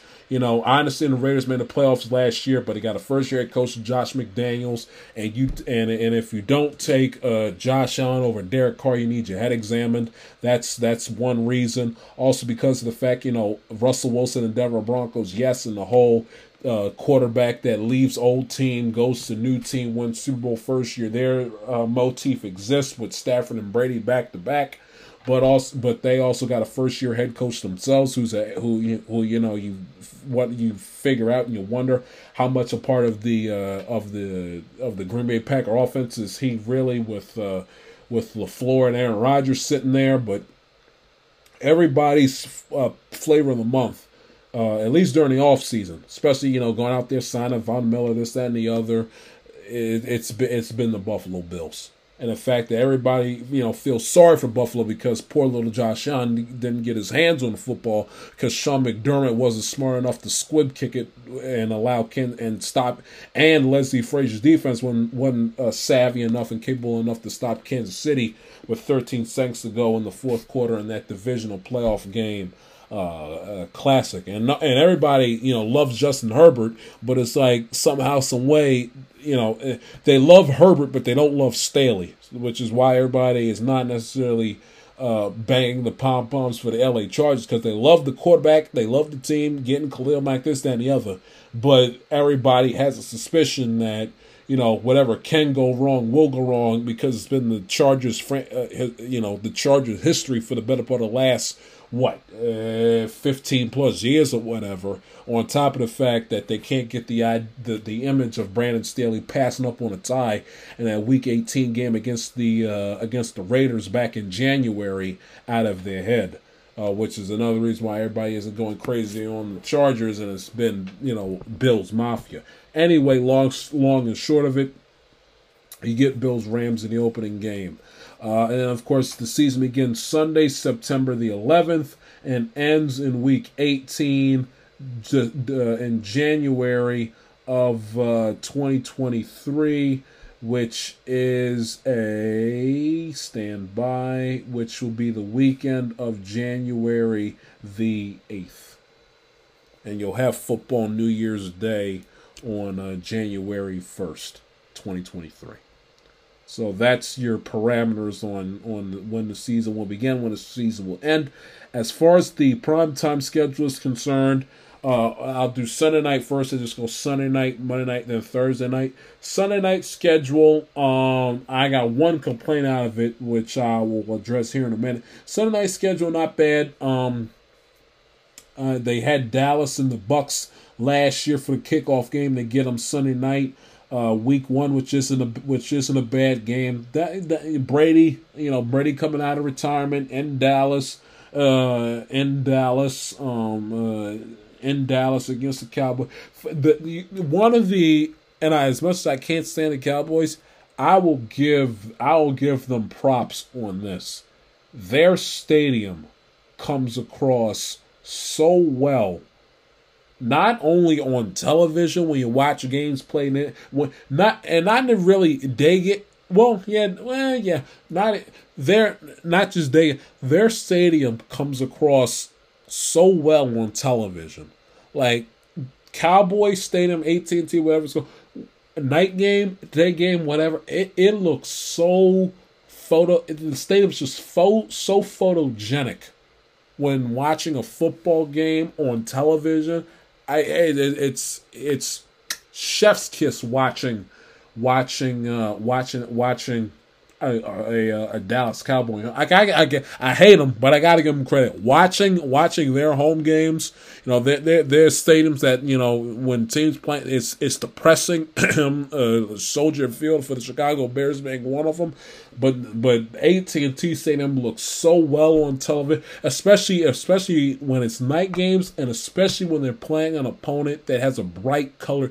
You know, because the Dallas Cowboys were white at home. When they're playing a team that has a that wears a that wears a uh, uh, a bright colored uniform, especially especially especially especially if it's a red. You know, the with the Bucs, the Cardinals, the Chiefs San Francisco, if you if you got a bright colored home uniform, it comes across incredible in that stadium. It's a, it's a very very photogenic stadium. But anyway, I digress. Wasting time. Uh, the week one game is a good game between the Bucs and the Dallas Cowboys. Uh, week two is the one I want to scream and yell about here in a minute. Uh, San Francisco, San Francisco, and the Broncos is a good game. Week three, Russ Wilson going up against the San Francisco 49ers this time as a Denver Bronco. Uh, that should be an intriguing football game. Rematch Super Bowl 55. Brady versus Mahomes one more time in week four. You know, uh, week four and week five, you can't go wrong. You got Brady, ver- you got Brady versus Mahomes uh, week four, and then you got uh, and then you got uh, Burrow versus Burrow versus uh, the Ravens in week five. The week after that in Baltimore, uh, returning to the scene of the crime where Ja'Marr Chase went absolutely bonkers in that in that game back in October last year. Week five, you know, I have that game circled on my calendar. I am I am praying to the I am praying to the good Lord Himself that the stars will align for me and my family to, to have an opportunity to get to get down to the bank and experience that game because one I've always wanted to experience going to a night going to a night Ravens game because especially in the last couple years because they've updated and remodeled the stadium and the pyrotechnics and the flashing lights. So I, I gotta if there's I gotta get to that game. Week five it's still warm. It's uh I believe week five, that is on October the 9th, I believe. Yes, October the 9th, still be warm right before my sister's birthday. Yours truly will make it his business to get to Baltimore for the week five game for the week sorry with that with the mic for that week five game, the first of two between my Cincinnati Bengals and the Baltimore Ravens. That's a good that's an excellent game. Week six uh, week six is okay. You know, the Philadelphia Eagles should be better this season, added some firepower NBC loves to run to Dallas and loves to run to the NFC East matchups. So that's a given. You know, not my favorite, but certainly a solid football game, at least on paper. Week seven is a is a game that you know that uh, you know you figured that NBC really you know week seven is what you're going to give us the Steelers with Mitch Trubisky and uh, and the Miami Dolphins with Tua Tagovailoa. I mean that is a game that I tell you, that is a game that that could go south and could uh, and could put you to sleep if you're not careful. And the week seven prime time games that week aren't that great anyway. Uh, Saints and the Cardinals on Thursday night is not a great game. And week seven, uh, Bears and Patriots, October 24th. That is going to be the Monday. I believe it will be the Monday before the World Series, if I'm not mistaken. Uh, that well, that Monday night game was a com- that Monday night game was a complete bore and a complete the week the week seven primetime game is not not that good. Bears and Pats, no thank you. Uh, Saints and Cardinals, eh and Steelers and and but and here and and if both teams made the playoffs, they if if what the Steelers made the playoffs, they'd be absolutely shocked. But I expect both of those two teams to to to find a way to win eight or nine games this year. They'll be competitive. But that is not that's not a good Sunday night football game. I'm sorry. I understand the Steelers, I get it, but Mitch Trubisky and Tua Tagovailoa uh, does not exactly uh, sell nationwide. That that my friends would not shock me as as be, that would not shock me as being NBC's lowest out of all the uh out of they got one they got 4 8 4 8 12 16 20 they got 20 they got 20 not and that's not even counting the playoff games. They got 20 regular season games NBC has this year. It would not surprise me in the slightest if Steelers and Dolphins is the lowest is the lowest rated one, because that game, yeah, uh, Kenny Pickett and or Mitch Trubisky and Tua Tagovailoa does not. It, it, it, it, they I watch the game obviously, but you know it it does when when when you talk about attraction. I mean, when you talk about a track that that doesn't do you any favors. You, you go from Brady and Mahomes in Week Four to uh, to to Tua and uh, and Mitch Trubisky a few weeks later. I mean, really. And then a week, and, and it's funny. The week after that, you got Aaron Rodgers and Josh Allen. So you get, so you got Brady and Mahomes in week four. Three weeks later, you got the garbage, and then a week after that, and then a week after that, you got you got two of the best quarterbacks in the league with the back to back NFL MVP and uh, and Rodgers going up against the uh, going up against the tremendous talent in Josh Allen in Week Eight. But the Week Eight game is is a, is a sensational game. Week Nine. Week nine is an interesting game too. It'd be funny to see where Tennessee is come week nine, but that's a good game too. Week ten, week ten is a, it's it, it's a it's a good game, not a great game. San Francisco, you know, we'll see. We'll see how they fare out. Uh, we'll we'll see how they fare out at that point in time of the season. Uh, and of course, you can't go wrong putting the Chargers on TV. So that's not a that's not a bad game. San uh, that's not a bad game. Then the following week, Bengals and Steelers. Again, not a great game. Not a bad game because it's a not a bad game, but it's a because it's a rivalry. AFC North. But you know, if the Bengals are clicking on all cylinders and can't do no wrong and are essentially picking up right from where they left off, and the Pittsburgh Steelers are are you know got a quarterback controversy and are fumbling and bubbling their way between uh, Mitch Trubisky and Kenny Pickett, you know, it, it, you know that game could that game could have, but the, and also let's not forget either the last two the, the, the, the two previous games that the bank that the Bengals and Steelers have played have been have been completely one sided bloodbaths.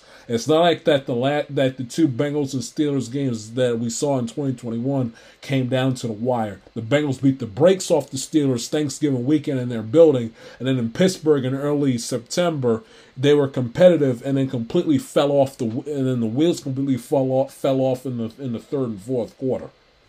So if the if the Bengals are or if the Bengals are playing up the snuff that game, you know, that game could have, you know, 31 could it could have, you know, 31-10, 31-17 written all over it and goodbye, good night and see you Monday morning. Uh, the, and then the thanks and then the Thanksgiving game about f- uh, five or so days later uh, between the Patriots and the Vikings. Decent game, not a great game. I've seen enough on. Uh, I've seen enough of Kirk Cousins in prime time to last me a lifetime. Uh, they won't have to freeze. They'll be happy about that um, on Thanksgiving. Uh, and the Patriots, who will be a good football team this, who will be a good football team this year. It's just, it's you know, Mac Jones is not exactly Tom Brady when it comes to attracting eyeballs. So that that Thanksgiving game is a lot left to be desired. Again, I've seen Kirk Cousins on T. I've seen Kirk Cousins play on Thanksgiving and on national TV.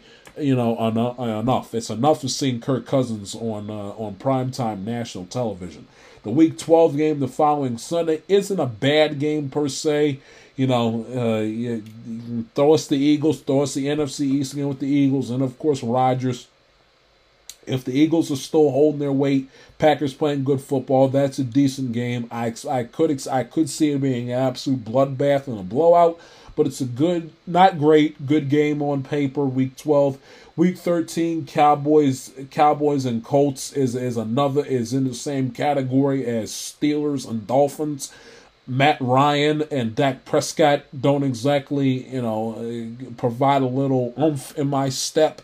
You know, whether wherever I'm going to be come come uh, you know early December of uh, of 2022, wherever I'm going to be, as far as college is concerned, it's not exactly going to motivate me to turn on my TV or or or or, or pop up my computer, my iPad to get to the NBC Sports app or website to watch. Uh, again, I most I'm saying this in spite of the fact that most likely I'm going to watch the games because I'm a degenerate and I love football. I'm addicted to it.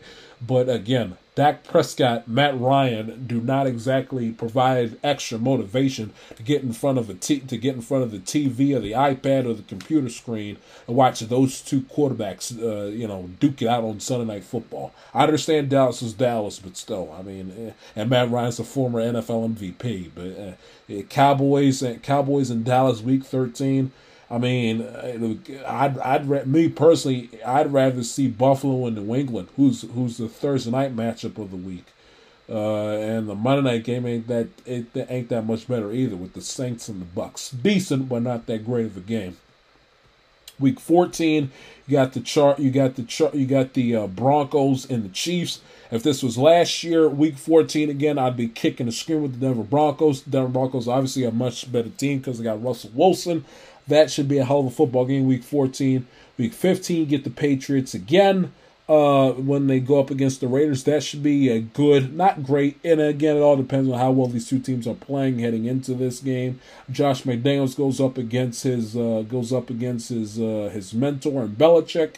We shall see week 15 because Sunday falls on Christmas. You get a week 16 Sunday night football game Christmas night. Bucs and Cardinals should be a very, very good, entertaining game.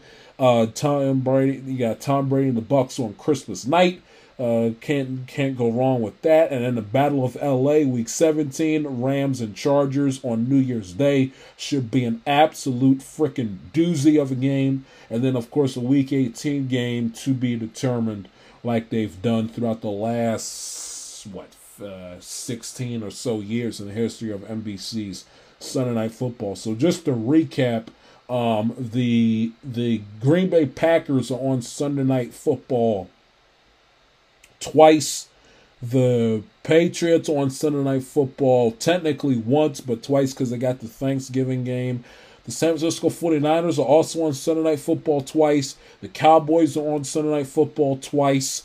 The, uh, or excuse me, the Cowboys are on Sunday Night Football three times week one, week six, and week 13. Uh, week one and week 13 are home games, the road game against the Eagles in week six. Bengals get two Sunday night football games, week both divisional, week five against the Ravens, week 11 against the Steelers. The Chiefs get three Sunday night football games, week four against the Bucs, week nine against the Titans, week 14 against uh, against the Denver Broncos. Uh, the Bucs are on three times. Week one against against Dallas. Week four against Kansas City and uh, and Christmas night, week 16. Am I missing anything else? Chargers on twice, week 10, week 17. Uh, Denver Broncos on twice, week 3, week 14. Um, anything else? And the Rams are on uh, are, are on excuse me NBC twice um, with the kickoff game and then week 17. Wow. On the defending champs only on NBC twice, and there's a large, you know, and there's a large amount of time. I mean, you got the first first game, and I mean, think about it. If it, if you didn't have an 18 week, if you didn't have an 18 weeks, it'd be the first week of the regular season and the last week. I mean, you got 60 weeks in between. You know, wow, for the defending champs, no less. I mean, uh, Maybe NBC got sick of doing got sick of doing the Rams games. They did the Rams they did the Rams Bucs game the division round, and the Rams were. Super, I don't know. I mean, uh, two games for the two games for the Rams. I mean, come on. Eh. Me personally, my honest estimation, the cow the Dallas Cowboys out of all of this, when you get right there, and the Green Bay Packers won three times: week two, week eight, week twelve. Cow the Packers I can live with because it's the Packers and because uh, it's the Packers and Aaron Rodgers. But the Dallas Cowboys should not be on Sunday Night Football more times than the defending Super Bowl champions. Uh, um, again, Cowboys this and this part of where the Dallas Cowboys it drives you crazy because because you get the Dallas Cowboys jammed down your throat every way you turn. Dallas Cowboys aren't the defending Super Bowl champions. The Los Angeles Rams are. Why the Los Angeles Rams on and technically not they're on Sunday Night Football once. Kickoff game is on a Thursday. They're on act they play an actual Sunday Night Football game one time, and it's the second to last week of the regular season. Meanwhile, Dallas is on three times. I mean, really? I understand it's Dallas, but I mean, come on. Los Angeles and they're the defending champs. The defending champs. Dallas Cowboys, you know, got got a scratch and claw, and go, it's, it's like sitting through a root canal to see them win a to see them win a playoff game. Got to be fair. Got to be fair. And, and and another thing, and this is the big gripe I have, and this is the big gripe I have. You know, I was in you know mediocre games, the Thanksgiving game, the the Colts, Cowboys, and Steel, Steelers and Dolphins, and even Bengals and Steelers. That's a, I love the fact that the Bengals on Sunday night, but they're but ugh, the Steelers. I mean, I mean, I mean, come on, I, not, not mm, yeah, mediocre game. For the I and my but my biggest complaint out of Sunday night football schedule is this. Overall, if you were to ask me give it grade, I give it a B. Uh, I give it a B. Um, but here's my biggest gripe and my biggest complaint. You know, can we? and I thought I, I emphasized this enough last year. You know, can we stop putting the God, frick, the, the, the gosh damn Chicago Bears on Sunday Night Football, please?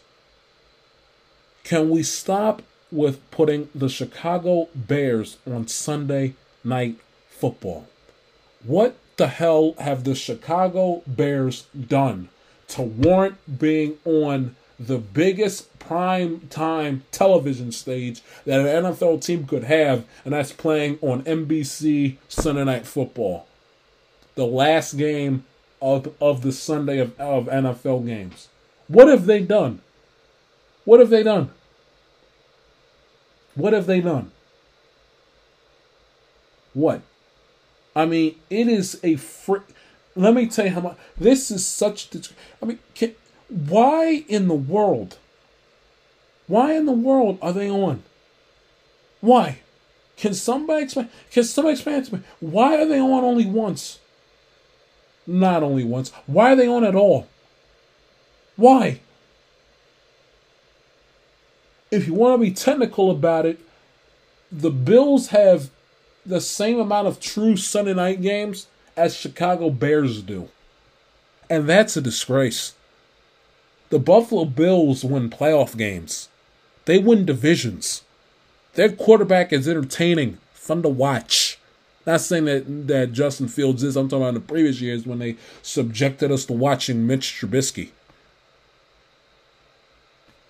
They compete for Super Bowls. The Chicago Bears in the middle of a freaking rebuild.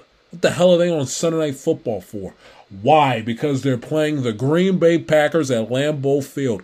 Whoop de damn do. Get the Chicago Bears the hell off my TV screen for the nine millionth time, NFL. I don't care that it's Lambeau Field. I don't care it's the Green Bay Packers. I don't care Aaron Rodgers, the quarterback. The greatness of the the greatness and the legacy and the history of the of the Green Bay Packers organization has has nothing to do with the fact that the Chicago Bears are a complete bore and utter eyesore to watch play, especially against the Green Bay Packers. How many times is the NFL going to keep on subject, subjecting us to this one sided, boring, dull, overrated matchup slash quote unquote rivalry between the Bears and Packers? It's enough. The only thing positive I have to say about it is that you got it out of the way early in week two. Because if it was because if it was in if it was later in the season in the month of December like y'all typically do, when the Bears are out of it and the Packers are running away with the NFC North, then I'd have a really if you think I have a problem now, I'd really have a major problem. But thank God you got it out the way early in the season in week two so if there's a decent Sunday night baseball game on an alternate, you know, when two teams, you know, are pennant chase in, in late September, I can watch that instead of being subjected to seeing the Bears get their heads uh, get their heads blown off for the nine million times and their heads bashed in for the five millionth time by Aaron Rodgers and the Green Bay Packers at Lambeau Field. Because it's enough. Uh, it's tedious. I'm sick and damn tired of seeing them play on Sunday Night Football. And the same thing with Monday night. I mean, what what the hell have the Chicago Bears done to earn having three primetime games, one on Monday night and two on Sunday Night Football, or one on Sunday Night Football, one on Monday night? What have they done? They stink. They lost. They they finished in they finished second to last last year. Double digit double digit losses. They had to fire their head coach. What have they done? They stink. And do not tell me and do not give me the argument of, well, it's Chicago, it's a large market. Who the hell cares? I don't, quite frankly, give a damn where the Chicago Bears play, that they play in Chicago. The NFL is the only pro sports league where market size does not fricking matter. Okay? The Green Bay Packers are on television a bunch. A bunch. One Thursday night, one Monday night game, and three Sunday night games. You know how small Green Bay was? you ever been to Green Bay, Wisconsin? I haven't, but you ever been? You know how small it is? Smallest market in the National Football League. They're on TV a bunch. Why? Because they have superstars, they're competitive, and they win. That's why. The Cincinnati Bengals are are are are in a class of uh, are in a class of uh, 1, 2, 3, 4, 5, 6, 7, 8, 9, 10, 11, 12, 13 teams that are shown in prime time the most. Little old Cincinnati, Ohio, sitting on the Ohio River. Buffalo Bills got five primetime games. Last time I checked, Buffalo, New York ain't exactly a borough in New York City. All right. Small little Las Vegas, they're on four times. Indianapolis on four times. Baltimore on three. NFL is the only pro sports league where where where the where the market size argument one ear out the other because the NFL doesn't depend on market size for their for their TV ratings. Baseball does for sure. NBA a little bit, NFL not so much. They rely on they rely on what team is good, what what team is good, what team is competitive, what team is everybody's flavor of the month that everybody loves to, that everybody loves to say on social media and on television and on radio that they love to watch. What team ha- has ha- has has the most amount of players that's on everybody's fantasy team that everybody loves, that everybody loves to root for? The star quarterback, Josh Allen, Mahomes, Herbert, uh, Joe Burrow, you name it, uh, Matthew Stafford, Tom Brady. What what what what what team what teams uh what teams have those intangibles on it? Are they compete? Are they a Super Bowl contender? Are they, are they a team that everybody's picking to go to Super Bowl, win a division? You know, make it to the make it to a conference championship. That's what that's what the NFL fan cares about. That's what they care about. They don't care about market size and and and and and, and, and what city will get a higher TV rating. They're not interested in that. Okay, the, the, nobody wants to watch the New York Jets and the New York Football Giants. Maybe not this season, but in the last ten years or so, nobody wants to watch the New York Giants and New York Jets play football. And that's New York frickin' city, and nobody wants to watch them play. People would rather watch little Green Bay, Wisconsin's Packers or little Buffalo, New York's Buffalo Bills than watch teams like the Giants and the Jets out of New York City and the team stinks. Or the Chicago Bears and the team stinks. Nobody wants to watch bad football. I don't give a damn where they play. They can they can play on Mars for all I care. Nobody wants to watch bad football teams. And the NFL can't use the market argument and the market size argument to put the Bears for their reasoning to put the Bears on television a whole hell of a lot. And then you turn around and everywhere you look, you know, it's the teams with the big time quarterbacks that's getting that's getting promoted and getting put on the pedestal every five seconds. You can't you, you can't play both sides of the coin. It's either all about the quarterbacks and the stars that are on the team and the competitiveness and how good the team is, or the market size, because you can't play it both ways. The only league that can kind of sort of do that and get away with it is the NBA. It's the reason why it's the reason why the, the, the, Los Angeles Lakers haven't haven't played a basketball game in well over a month and they're still talked about on on uh, on, on Sports Center and First Take. The Brooklyn Nets haven't played in about three weeks. They're still talked about. Why? New York City and LA. So market size matters a little bit in the NBA, but not overwhelmingly because the Milwaukee Bucks have been on television constantly in the last two seasons or so. And Milwaukee, Wisconsin is not New York City. It's not Los Angeles. They're on TV a bunch. Why? Because they win, they're competitive, and they got the best player in the sport on their team. That's why. As for the Monday Night Football schedule, Week one matchup, uh, I don't like. I can live with it because it's the juicy factor of Russell Wilson return home to Seattle, first game to see. But which and that will by far be Seattle's biggest crowd of the uh, be Seattle's biggest crowd of the of the uh, of the of the season will be that Monday night game. But uh, that I but that game has potential to be an absolute bore snoozer as well. Week one game I don't love. The week two doubleheader going you know where the two games cannibalize each other with the Titans and the and the uh, and the Bills on ESPN and then the Eagles and Vikings on ABC. Um, they're okay games, not great. Week three, Cowboys Giants. I don't love.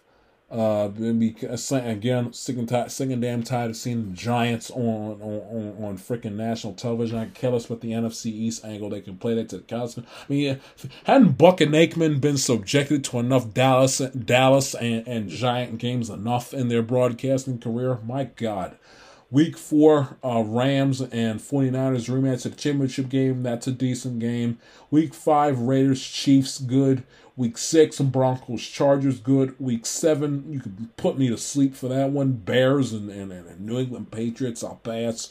Uh, they got they got a game on a Sunday, October 30th, or that game will air exclusively on ESPN Plus uh, between the Broncos and the Jaguars. No, thank you. Uh, I'll sleep in or go to church to avoid watching that game. Uh, Bengals and Bengals and Browns is a good game on Monday night, Halloween night in Cleveland, Week Eight. Uh, week nine, uh, you get the Ravens and the Saints. Decent game, not great, decent. Um, week ten, Eagles and uh, Eagles and, and and and Washington. Nobody asked for.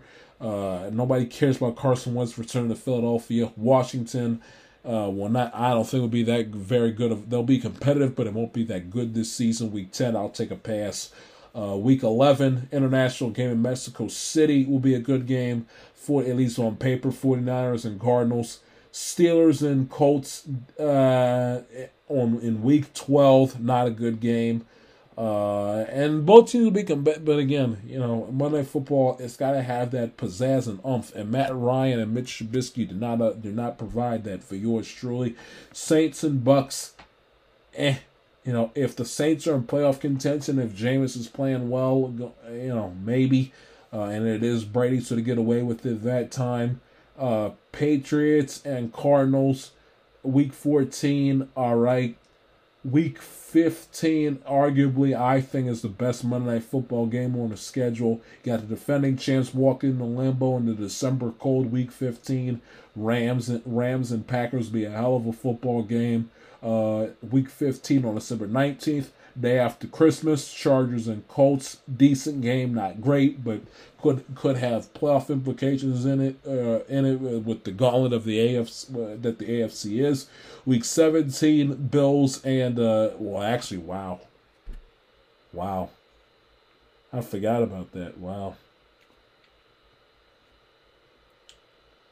two two games in a three week period make you make the argument best Monday night football games on paper heading on on the schedule.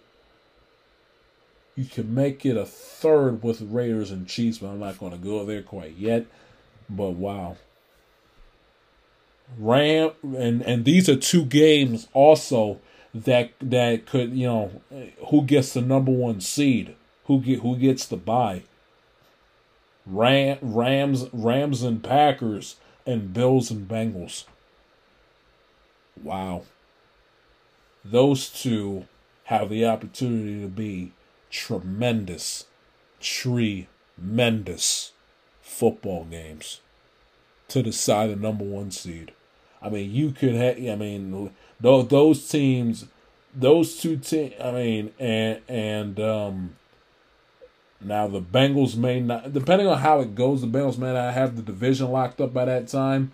But those two games, week 15 and week 17, with a decent Colt Charger game sandwiched in between, have the potential to be classic football games. Again, with playoff implications as far as seeding is concerned.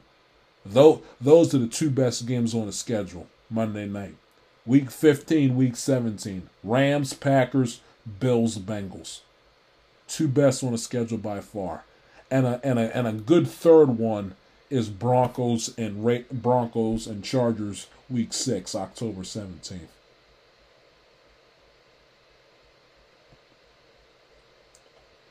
Ske- uh, if you want me to grade the schedule, I give it a C plus. You know, having the Bears on, having the Bears on kills it. Having the Giants on kills it. Washington, having Washington on kills it. The Saints twice kills it. They'll be good, but you know, Jameis Winston, eh, kills it. Kirk Cousins stinks on Monday night, that kills it too. If Deshaun Watson is still suspended by week eight, that absolutely murders that that uh that Bengals Browns game on Halloween night. C plus. C plus. Yeah, the 40, 49ers Rams all right. 49ers Rams good game. Raiders Chiefs all right. Uh, Broncos Broncos and and Chargers sensational. Patriots Cardinals good. And uh, Chargers Colts good. And then the two bangers Rams and Packers and Bills and Bengals. And they and they for whatever reason feel the need to still have that asinine uh, doubleheader week 17 on that Saturday, which is uh, was one of the biggest wasted times in the history of the National Football League and television. And a Thursday night on Prime Video, the first game in the history of Amazon on Prime, uh, Chargers and Chiefs, excellent game, week 15, or excuse me, September 15th, week two, Steelers and Browns, week three, eh. Dolphins and Bengals week four, solid. Um, Colts and Colts and uh, Broncos week five, eh. Uh, Washington and the Bears kill me. I mean, why in God's name? Again, I understand they got to get you know they got to get essentially all 32 teams on Thursday night, and and it is early in the season. But good lord, who in the hell wants to sit up and watch? Uh, sit up and watch Washington and the uh, and the Chicago Bears Week Six. Uh, I hope and pray to God that there is a solid baseball game on that night, so I can blow that game off. I mean, my goodness gracious me, uh, that is that is an early uh, that's October thirteenth. I pray to God that he, you know eh, that is that will be towards the end of the ALD. I pray to God that it that it's that it's that it's uh that it's um that that it's Yank that it's Yankees and Astros or Yankees and White Sox playing in a game five of the ALDS that night. Good lord, good orange gin. That is a terrible football game. Saints and Cardinals week seven. All right. Uh, this is this is uh, and if I'm looking at the and honestly, you may this the this Ravens Bucs game is the second best game on a Thursday night schedule. I don't think I don't and Rams Rams and Raiders is close.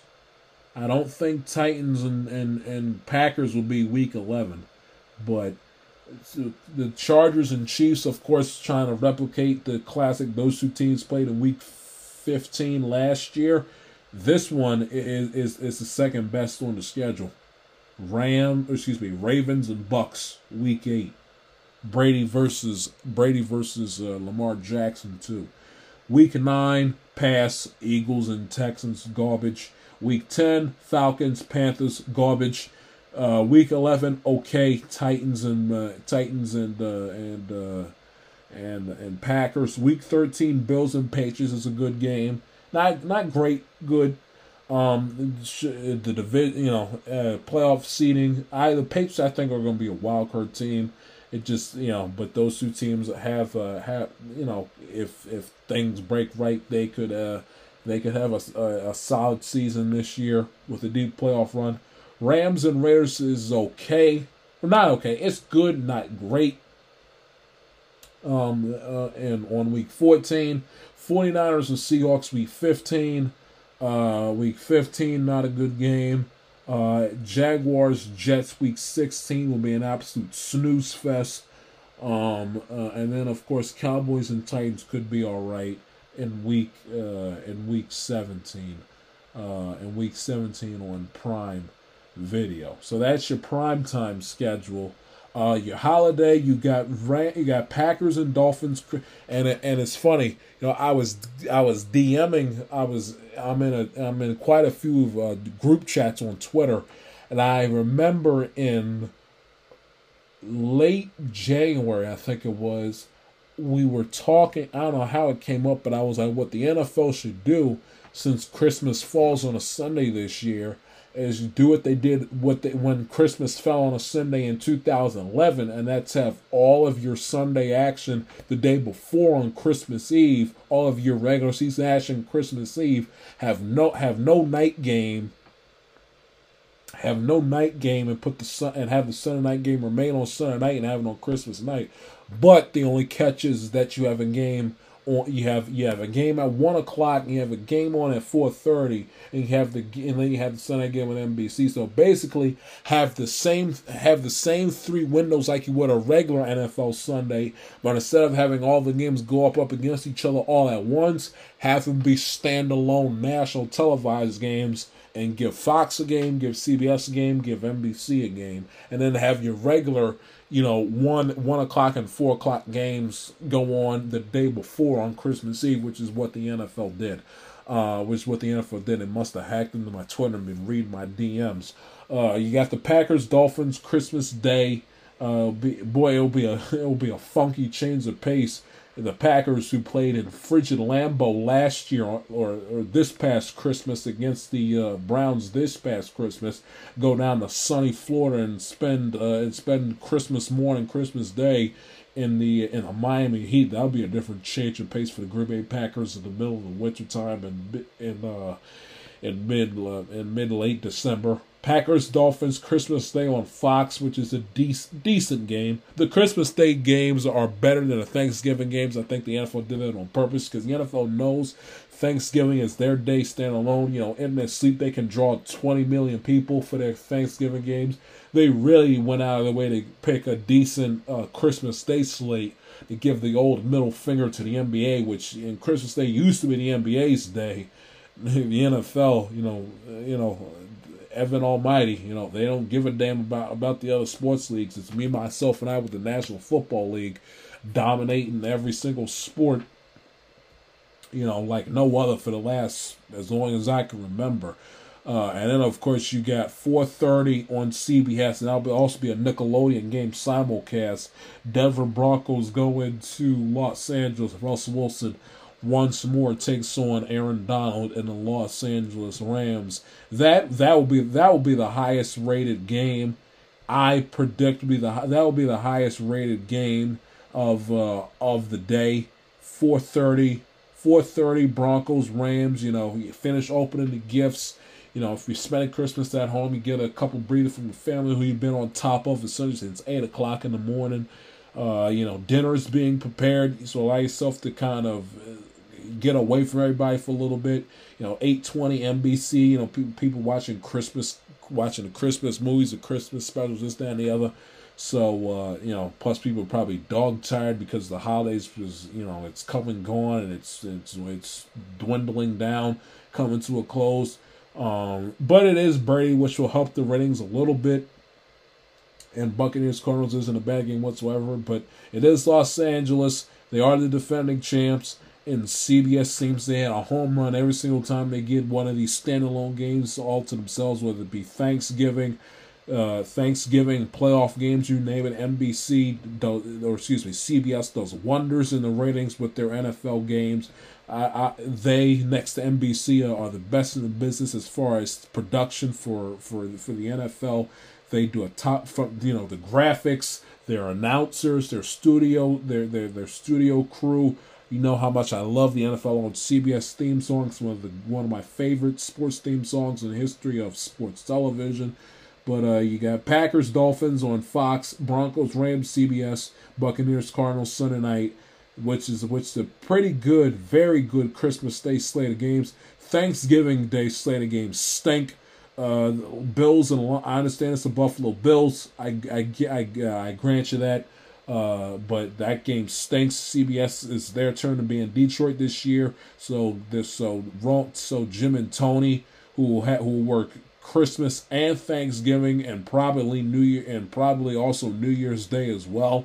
Uh, they will get they will be stuck with the garbage or they'll get they'll get the goodies on Christmas. They'll be stuck with the garbage and at least get it out the way early in the afternoon uh, with Bills and Lions. When they went to Detroit two years ago in 2020, when he had no fans, the Texas the Texans beat the brakes off of uh, off of Detroit with Deshaun Watson.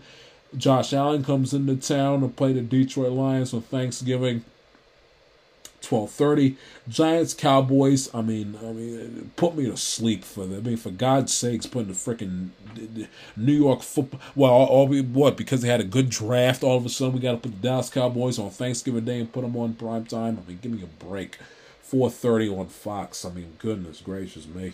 Uh, you could, you could, you could. I understand. You know, Bills, Bills, Cowboys would be a better game for would be a better game for CBS than on Fox. But my, golly, I mean, you, the Bengals got to play in Dallas this year. You couldn't, you couldn't put them on Thanksgiving. I mean, I love the fact that they're playing on CBS week two, but still, my goodness gracious. And then Patriots, Vikings, who which we already discussed. And then the 425 featured slate of games for CBS, like I previously mentioned, Bengals uh, play the Cowboys week two, doubleheader week two, 425 uh, on Fox, or excuse me, on CBS. Week four, Patriots, uh, Patriots and uh, and Packers. Week six, Chiefs and Bills. Week nine, the crossflex where CBS has the opportunity to do an all NFC game. Rams and Buccaneers rematch of the divisional playoff game back in December. Then week 13, rematch of the AFC Championship game between the Bengals and the Chiefs in Cincinnati once more, one more time.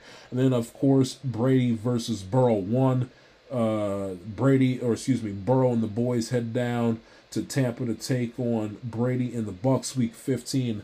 That is December 18th. And, of course, CBS gets the opportunity to work two work the two holidays, including the three being New Year's with Thanksgiving, uh, with the Bills and a lot with the Bills and the Lions, and of course the uh, the Broncos and the Rams on Christmas Day. Um, I told you the amount of primetime games per team: the Bengals, Chargers, Rams, Bills, Eagles, who shouldn't have five primetime games. I understand they got AJ Brown and it is Philadelphia. Five games is too. I understand we're a playoff team, but five games, you know, three three should be the three should be a decent amount for the Eagles, not five. Uh, Tampa has five uh, warranted. Uh, the Green Bay Packers have five, which is warranted as well. Uh, the Dallas Cowboys should not have five; they should have three. I'll be lenient. I'd be lenient and could live with four. I understand the Cowboys with five is is five is too many. You know they're not that good of a football team for crying out loud. San Francisco has five, which I found to be shocking considering that it could be Trey Lance behind center and, and Deebo Samuel could be off the team. You just never know. Patriots have five. I understand. Good team. Belichick, whole nine yards, evil empire. Mac Jones in sell the way Tom Brady once did. Lining up behind center for them. Uh, you also got the Pittsburgh Steelers, who the Pittsburgh Steelers on TV, on the Pittsburgh Steelers with Mitch Trubisky and uh, and uh, what's his face, Mitch Trubisky and Kenny Pickett should not be on five times. I'm sorry. I, I understand it's the Pittsburgh Steelers and they're competitive and they somehow, some way find a way to win to win football games and squeeze their way into the playoffs. They should not be on television five freaking times. My goodness gracious. Broncos on five times, which you understand. Kansas City on five times, which you understand as well. Uh, Tennessee Titans on four times. Colts on four times. Vegas is on four times. Arizona's on four times. The Chicago Bears won three times. There's three times too many. Saints on three times. One uh, one Thursday night and two Monday night games. Ravens are only on. Uh, Ravens got. I tell you, Ravens got shortchanged with the with the, with with the primetime games. There, there, there is no reason why the Pittsburgh Steelers and why the Pittsburgh Steelers should be on should be on national TV more than the Baltimore Ravens are. I understand they made the playoffs and the Ravens didn't, but who would you rather see play quarterback? Lamar Jackson or Mitch Trubisky? I rest my case. Ravens got Ravens have one of each, one Thursday night, one Monday night, one Sunday night. Ravens got got shortchanged with the prime time games. They really did.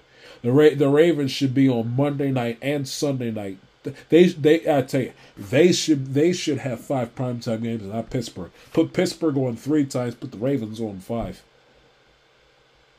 Cleveland on twice, Washington on twice, Seattle on twice, Minnesota on twice, Miami on twice, Jets, Giants, Houston, Jacksonville, Carolina, Atlanta all once. That's Thursday night. Detroit zero. Ten, but I technically don't see it as zero. They're on once because they play Thanksgiving every freaking year. So that's the story with that's the story with that. Um, uh, what else? What else? What else? What else? What else? Um, uh, the you know I heard people about it going and complain. You know it's unfair that the Bengals you know that that they get three they got three Uh, three divisional primetime games, and none of them are at home. You'd like for you'd like for a few of them to be at to be at home. You know the primetime games that they that they do have. Buffalo is a, the Buffalo game is a home game, uh, and the and the Thursday night game against the Dolphins is a home game. Me personally, myself, I would trade the Dolph. I'd trade being home against Miami uh, for Thursday night to be home against uh, to be home against Baltimore week nine, or to be home or to have the or to have our game against Pittsburgh. Uh, and have our game again. Our, now our home opener is against Pittsburgh, but I would probably switch one of the two for that. My, me myself personally, but uh, you know you can't kick your screen. They're on five times. When you win the AFC, Joe Burrow's everybody's flavor of the month. Ja'Marr Chase, J- Joe Mixon, everybody. You know, I uh, trust me, I am not complaining. The Bengals play play one, two, three, four, five, six, seven, eight times. About half of their schedule, they play at one o'clock. Half. They play at one. And they only have one, two, three one o'clock road games. They play on 425 CBS three times. On the road against the Cowboys week two, home against the Chiefs week four, or excuse me, week 13, road against Tampa week 15. And if you count CBS games, the Bengals are on national TV eight times. Five times in prime time, two Monday night, two Sunday night, one Thursday night, and the CBS 425 three eight times. Eight times you'll be able to see the Bengals nationwide play this season. Eight times. Eight. The only times you won't will be probably their game against the Saints, their game against the Jets, when they play the Falcons, when they play the Panthers, and when they play uh, when they play the Browns, when they play the Titans. And that'll be it. So yours truly will yours truly probably won't even have to use this NFL Sunday ticket to watch the Bengals a whole hell of a lot this season. Only only eight only eight times.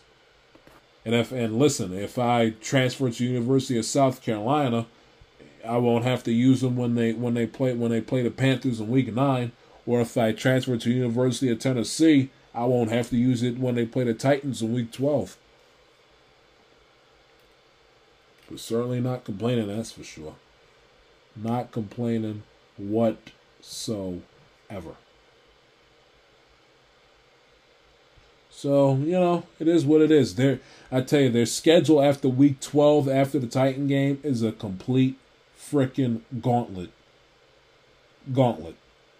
Now, if the Deshaun Watson and the Browns are are are having to keep their heads above water. Maybe the Week 14 game, maybe not withstanding, but this, but Week 13 against the Chiefs, then the Browns, and then you got Brady, and then it's the Patriots, and then Buffalo, and then the Ravens.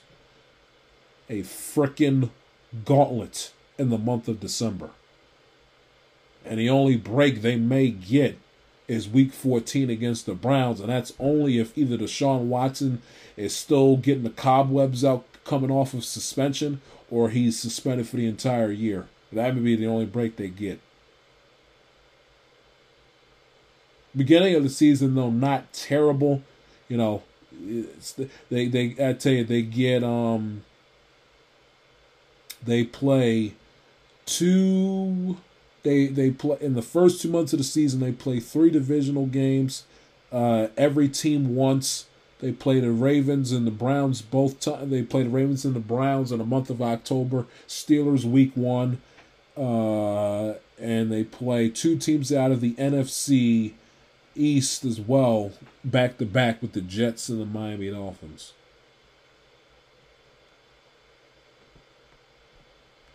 So it's interesting. They get the first place winner in the AFC West, which is the Chiefs. First place winner in the AFC South, which is the Titans. Ironically enough, they're in, they're they're set up they're set up. Ironically enough, in the schedule where they play them in the same order, order that they did with uh, in the playoffs, uh, especially having to go to Tennessee to play Tennessee again, and then back home to play uh, to play uh, to play the Kansas City Chiefs for the third time for the second time in Paul Brown Stadium in nine months for the third time overall in the last uh, nine months in this come December or not in the last nine months at that time would be in the last in the last year uh, less than that in the last uh, what in the last 11 months come December come December the 4th and then they go from there. So they play the they play first place winners of the of the NFC East, the AFC South, the AFC West, which is why they play the Cowboys, Titans, and the Chiefs. The AFC North, of course, the AFC East, the entire AFC East, and the entire A- NFC South.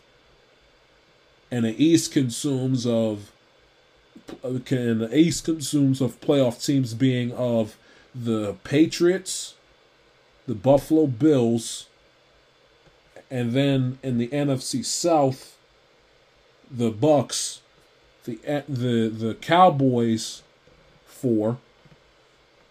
Cowboys being four, Chiefs another playoff team that's five. Am I missing anybody? The Titans, which is six. And although they didn't make the playoffs, I can I'd consider the Ravens automatic. Well, the Steelers would be the seventh. And they and they got hard teams that didn't even make the playoffs last year that'll make you work. Being the Ravens and the Saints, and they play them back to back, week five and week six. Tell you, boy, I can I can break down this schedule for hours and hours and hours and hours and hours. But this episode's already run late, so I might as well quit while I am ahead and break down the other schedules uh, another time. You have been listening to an episode of the Yamatel Like Italians podcast. If you like what you heard and new to the show, please do not hesitate to subscribe. Follow your boy on Twitter and Instagram at the J Shield. Follow the show on Instagram at Amatel underscore podcast. The show on Twitter at Amatel underscore it TIS. It's your boy Josh Shields. I will I promise you, I'll talk to you later this week. Y'all stay safe, y'all take care. See you.